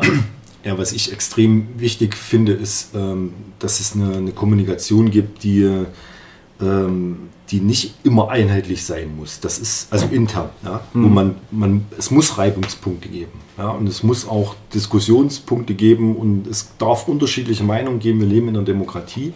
Das ist für mich nicht die Frage. Die Frage ist, wie verschiedene Seiten damit ähm, agieren. Ja, und wenn das natürlich jetzt mehr dazu führt, dass es äh, belastend ist, in einem Gremium zu arbeiten, weil man aufpassen muss, äh, was man da sagt, dann ist das halt für mich jetzt ein klares No. Okay. Also, ähm, du würdest dich ungern in einem Gremium in deiner eigenen Meinung quasi einschränken lassen. Verstehe ich das richtig? Oder verstehen wir das richtig? Ja, also äh, wenn, wenn, es, wenn jetzt eine Gremiumsarbeit muss Spaß machen, die ist ehrenamtlich. Das darf man nicht vergessen. Die ist ehrenamtlich und ähm, wenn das jetzt mehr zu einer Belastung für einen äh, persönlich wird, weil, das jetzt, weil es keinen Spaß macht oder weil man kein, kein Ziel erkennt, dann würde ich äh, das nicht nochmal machen. Ich hatte das ja vorhin gesagt, äh, ich war da, glaube ich, vor zwei Jahren relativ naiv, weil ähm, mir auch diese Frage gestellt worden ist vom Wahlausschuss. Ähm, ist das für mich okay, wenn, wenn auch andere Leute, also wenn Leute dabei sind, die, die andere Meinungen, das ist für mich okay, aber auf, einer anderen, auf einem anderen Level halt. Okay. Okay. Dann mal noch eine letzte kurze Frage. Die darfst du gerne selber stellen, weil Wer wäre, denn gut, rausgepickt. wer wäre denn ein guter Präsident für den Verein? Wir wollen jetzt einen Namen hören. Ähm, interessant ist, dass immer alle vom Präsidenten sprechen. Nicht von der Präsidentin. Oh, jetzt hast du das, eigentlich hätte der Hinweis, Hinweis sogar von Johannes kommen müssen. Äh, dann möchte ich mich entschuldigen. Ich werde an meiner politischen Korrektheit arbeiten. Ähm, ähm, wer wäre eine gute Präsidentin oder ein guter Präsident? Das äh, kann man, glaube ich, im Moment schwer beantworten, weil ich der Meinung bin, dass das ganz entscheidend vom nächsten Aufsichtsrat ähm, abhängt. Ja, also wie wird dieser Aufsichtsrat aussehen? Welche Gesichter sind dort vertreten? Welche, ähm, welche Meinungen bzw. welche Ebenen werden eben dort auch bedient? Und das kommt für mich eben ganz stark darauf an, welche Aufgabe hat der Präsident? Was, worin sieht er die Aufgabe? Ja, also äh, der Präsident ist ja eigentlich der Präsident des Vereins. Ja, und das sollte er eben auch verkörpern. Ja? Und äh, Präsidentin oder Präsident, egal wer das jetzt äh, sein kann, sein wird, sein möchte, ähm, der muss diesen Verein repräsentieren und das ähm, so gut wie es geht. Und ich glaube, da ähm, ist es einfach auch so, dass wir, wir können ja gerne Klaus Berger fragen, also ich möchte nicht in der Haut stecken im Moment. Das ist auch nicht immer so einfach. Ja? Das klingt immer, immer so schön, Präsident des FC äh, zu sein, aber das ist natürlich schon auch eine Herausforderung. Und vielleicht, wie gesagt, ist es auch mit dem Neubaustadion Zeit, dass man da mal ein ganz neues Gesicht platziert. Ja, und vielleicht ähm, findet sich jemand. okay, vielen Dank für diese doch recht ausführliche Antwort wieder mal. Lass uns mal noch zum Abschluss ähm, einen Blick auf deine Lehrertätigkeit und nochmal ein bisschen auf das Nachwuchsleistungszentrum legen. Du hast ähm, vorhin, als wir dich gefragt haben zum Thema Verhöhne, schon dir äh, Gedanken dazu gemacht und dich geäußert, wie du dir vorgestellt hättest, wie man diese Situation hätte lösen müssen und hast selber gesagt, du als Lehrer, du wolltest ansprechbar sein in dem Moment, wolltest Vertrauensperson sein. Da jetzt folgende Frage. Was sind denn für dich so pädagogische Grundvoraussetzungen, die Fußballlehrerinnen und Lehrer auf alle Fälle mitbringen müssen, wenn sie mit Kindern und Jugendlichen arbeiten wollen und wie viele davon kann man in der Ausbildung lernen und wie viele davon sind angeboren? Du ist alles angeboren, weil du wirst, äh, du kannst dich auf, auf die Schulbank setzen und dich zum Trainer ausbilden lassen und ähm, das muss jetzt dazu sagen, bin auch im Qualifizierungsausschuss beim Thüringer Fußballverband und habe dort auch Trainerausbildung, äh, wo ich eben Menschen beobachte und sagen kann, das, das lass es lieber sein eigentlich. Ja? Das, ist, mhm. äh, das bringt nichts. Das Wissen ist das eine, aber für mich ist es äh, extremst wichtig, äh, dass da eine gewisse Empathie dabei ist. Ja? Also, also, ich glaube, du musst Kinder begeistern. Ja? Und äh, in einem Nachwuchsleistungszentrum ist es sicherlich so, dass ja auch Leistung äh, abverlangt wird, aber ähm, Wohlfühlen ist das A und O. Also du produzierst nur Leistung, das geht einem ja selber so, wenn man sich wohlfühlt. Und das geht ja den Kindern erstmal erst recht so. Ja, und das ist für mich eine, eine Grundvoraussetzung, um überhaupt in, im Trainerjob oder im Lehrerjob äh, eben auch tätig zu sein. Ich mache keinen Hehl draus, dass ich diese Antwort äußerst sympathisch finde. Wirklich. Also das ist ziemlich cool. Wie ähm, können wir uns denn den Lehrer Stefan Treitl, also konkret dich vorstellen? Bist du als Lehrer eher er der Gattuso oder er der Pirlo? Äh, Knallhart oder beides. Ich bin beides. Okay. Ja. Also ich, ich kann so und ich kann so. Ja, okay. Und äh, mit in meinem hohen Alter ist das natürlich äh, schon, schon ein bisschen drin. Also ich, ja, also Herrgott, äh, ich esse gern Schokolade im Unterricht äh, mit meinen Schülern und erwarte trotzdem, dass sie, dass sie ordentlich äh, Gas geben. Und das ist im Fußball genauso. Schöne Antwort. Harry, du hast auf irgendwas gezeigt. Ja, du kannst ich, auch gerne selber fragen, wenn du willst. Ja, ich äh, würde jetzt, ich wollte dir andeuten, äh, dass wir uns in den paar verbleibenden Minuten doch gern nochmal auf die aktuelle Situation des FCC blicken lassen. Genau. Und äh, da gleich die erste Frage. Ähm, wir hatten ja gerade gesagt, Nachwuchsleistungszentrum, äh, wollen wir noch ein bisschen was zu fragen. Muss deiner Meinung nach das Nachwuchsleistungszentrum eine größere Rolle bekommen oder spielen aktuell im FC Karl Zeiss Jena, beziehungsweise ähm, auch in der ersten Mannschaft, also beispielsweise durch die Nutzung von ähm, Potenzial, welches bei Nachwuchsspielern ja durchaus teilweise vorhanden ist. klares Ja. Ähm, ist jetzt keine aktuelle äh, Beantwortung, sondern das ist, das könnte ich jetzt jedes Jahr seit 15 Jahren sagen. Ja? Stichwort Durchlässigkeit in Ja. die erste Mannschaft. Also, Stichwort nicht nur Durchlässigkeit, Stichwort Ausbildung, da wo es drauf ankommt, nämlich im Übergangsbereich. Also was passiert im letzten U19-Jahr und dann im, im ersten Männerjahr? Und das ist das Problem, was wir als Verein haben. Und wir haben es bis jetzt nicht, nicht gelöst, ja, in dem Sinne, sondern wir erwarten von Nachwuchsspielern, dass die im Männerbereich Fuß fassen und sagen immer, die müssen Regionalliga spielen. Ja, das kann schon sein, aber die müssen trotzdem begleitet werden und die müssen unterstützt werden und die müssen nicht wie Männerspieler behandelt werden, sondern die müssen äh, auch noch anders trainieren. Und das ist nach wie vor mein großer Kritikpunkt. Äh, Was, was braucht denn der FCC dann genau an dieser Stelle? Ähm, weil wahrscheinlich, wenn wir jetzt von Nachhaltigkeit und gesund aufgestellt sprechen, wir ja genau über diese, über diese Vorstellung von dir sprechen. Was braucht es da konkret, deiner Meinung nach? Es braucht äh, einen Verantwortlichen für diesen Übergangsbereich. Beziehungsweise, ähm, wir haben jetzt mit Heiko äh, Weber einen Trainer in der zweiten Mannschaft, der das mit den Jungs sensationell macht, weil der, weil der das, der, der kann das einfach. Und jetzt ihn nicht nur als Trainer der zweiten Mannschaft zu sehen, oder ich will es jetzt gar nicht nur von Benno abhängig machen, sondern einfach jemanden zu installieren, der die Jungs dort begleitet, wenn sie denn so wichtig für uns sein sollen. Ja, und eben auch unter dem Aspekt gewinnbringend. Ja, das muss man ja auch trotzdem Klar. ähm, mit dazu sagen. Da investieren wir nicht gut.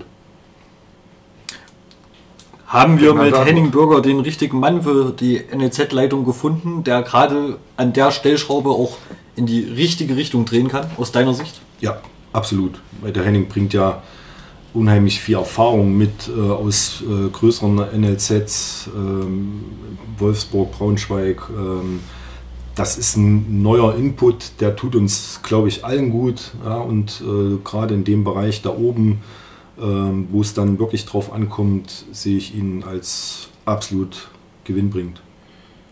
So, dann jetzt tatsächlich die allerletzte Frage, weil dann sind wir mit den 45 Minuten auch schon fertig. Mit den zweiten 45 Minuten. Ist jetzt eine sportliche Frage bezogen auf die erste Mannschaft. Ist der Staffelsieg und damit vielleicht auch der Aufstieg in dieser Saison realistisch? Was wären die Auswirkungen für die Saison 2022-23 im positiven Fall und im negativen Fall? Ähm, wenn ich jetzt mal die Mannschaft ähm, sehe, sage ich klares Ja, weil ich denke, dass es eine der besten Mannschaften in der Liga ist. Ähm, allerdings ist es eben so, dass es nicht nur reicht, die beste Mannschaft zu sein, sondern du musst in der Liga ähm, den, den Fußball annehmen. Und zwar jedes Wochenende. Ja? Und du darfst dir keine Aussetzer erlauben. Ähm, und dann denke ich schon, dass das ähm, positiv ausgehen kann. Okay. Und äh, nochmal die zweite Teilfrage möchten wir schon nochmal hervorstellen. Wenn es gelingt, was würde das für die Folgesaison bedeuten? Und wenn es nicht gelingt, was würde das bedeuten? Ja, du, du musst ja erstmal aufsteigen. Jan, ja? Das ist äh, Naja, wir reden jetzt nicht nur vom Staffelsieg, sondern Ja. auch von einem gelungenen Relegationsspiel. okay.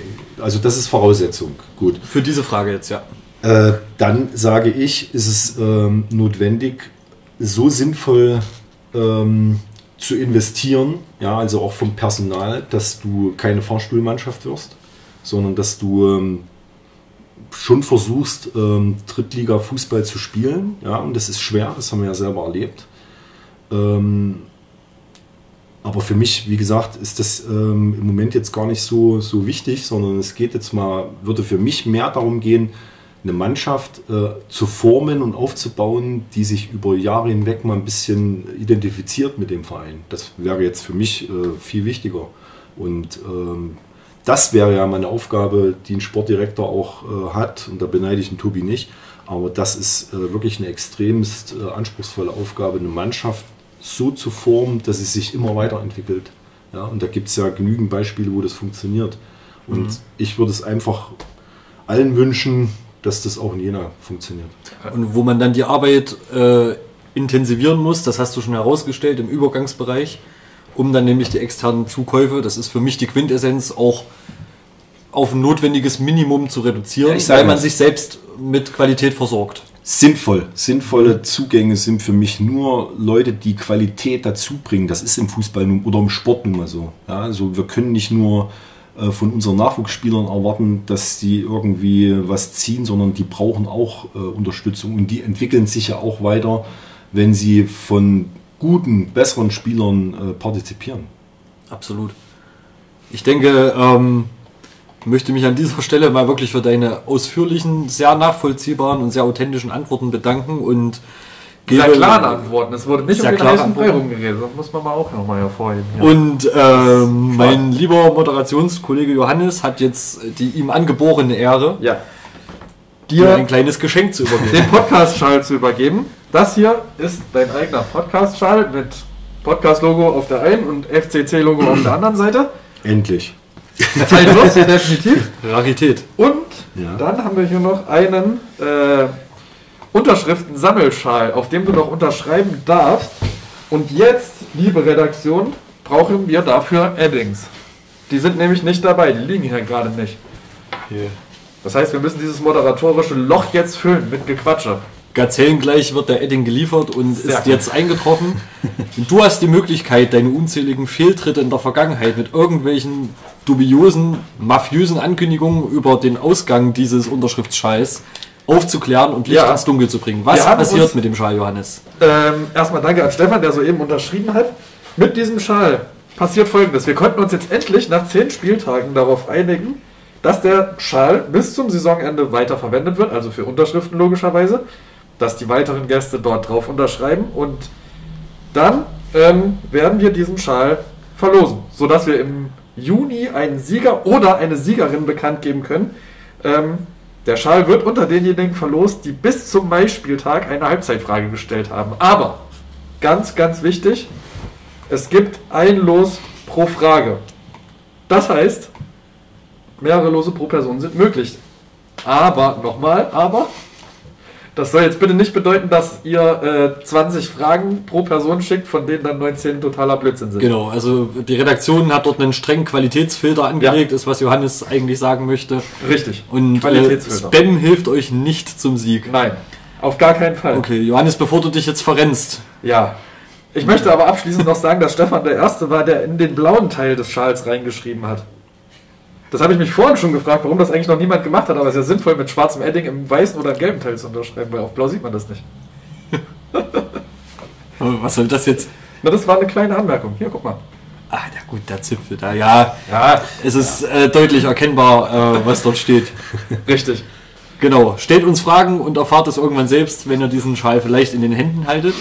Genau. Und damit schließen wir die heutige Runde ab. Lieber Stefan, ganz, ganz recht herzlichen Dank äh, für deine Ehrlichkeit und Offenheit. Viel Gesundheit und viel Erfolg für das anstehende Jahr 2022. Und wir hören und sehen uns. Danke, euch auch. ciao, ciao. Ciao. Tschüss.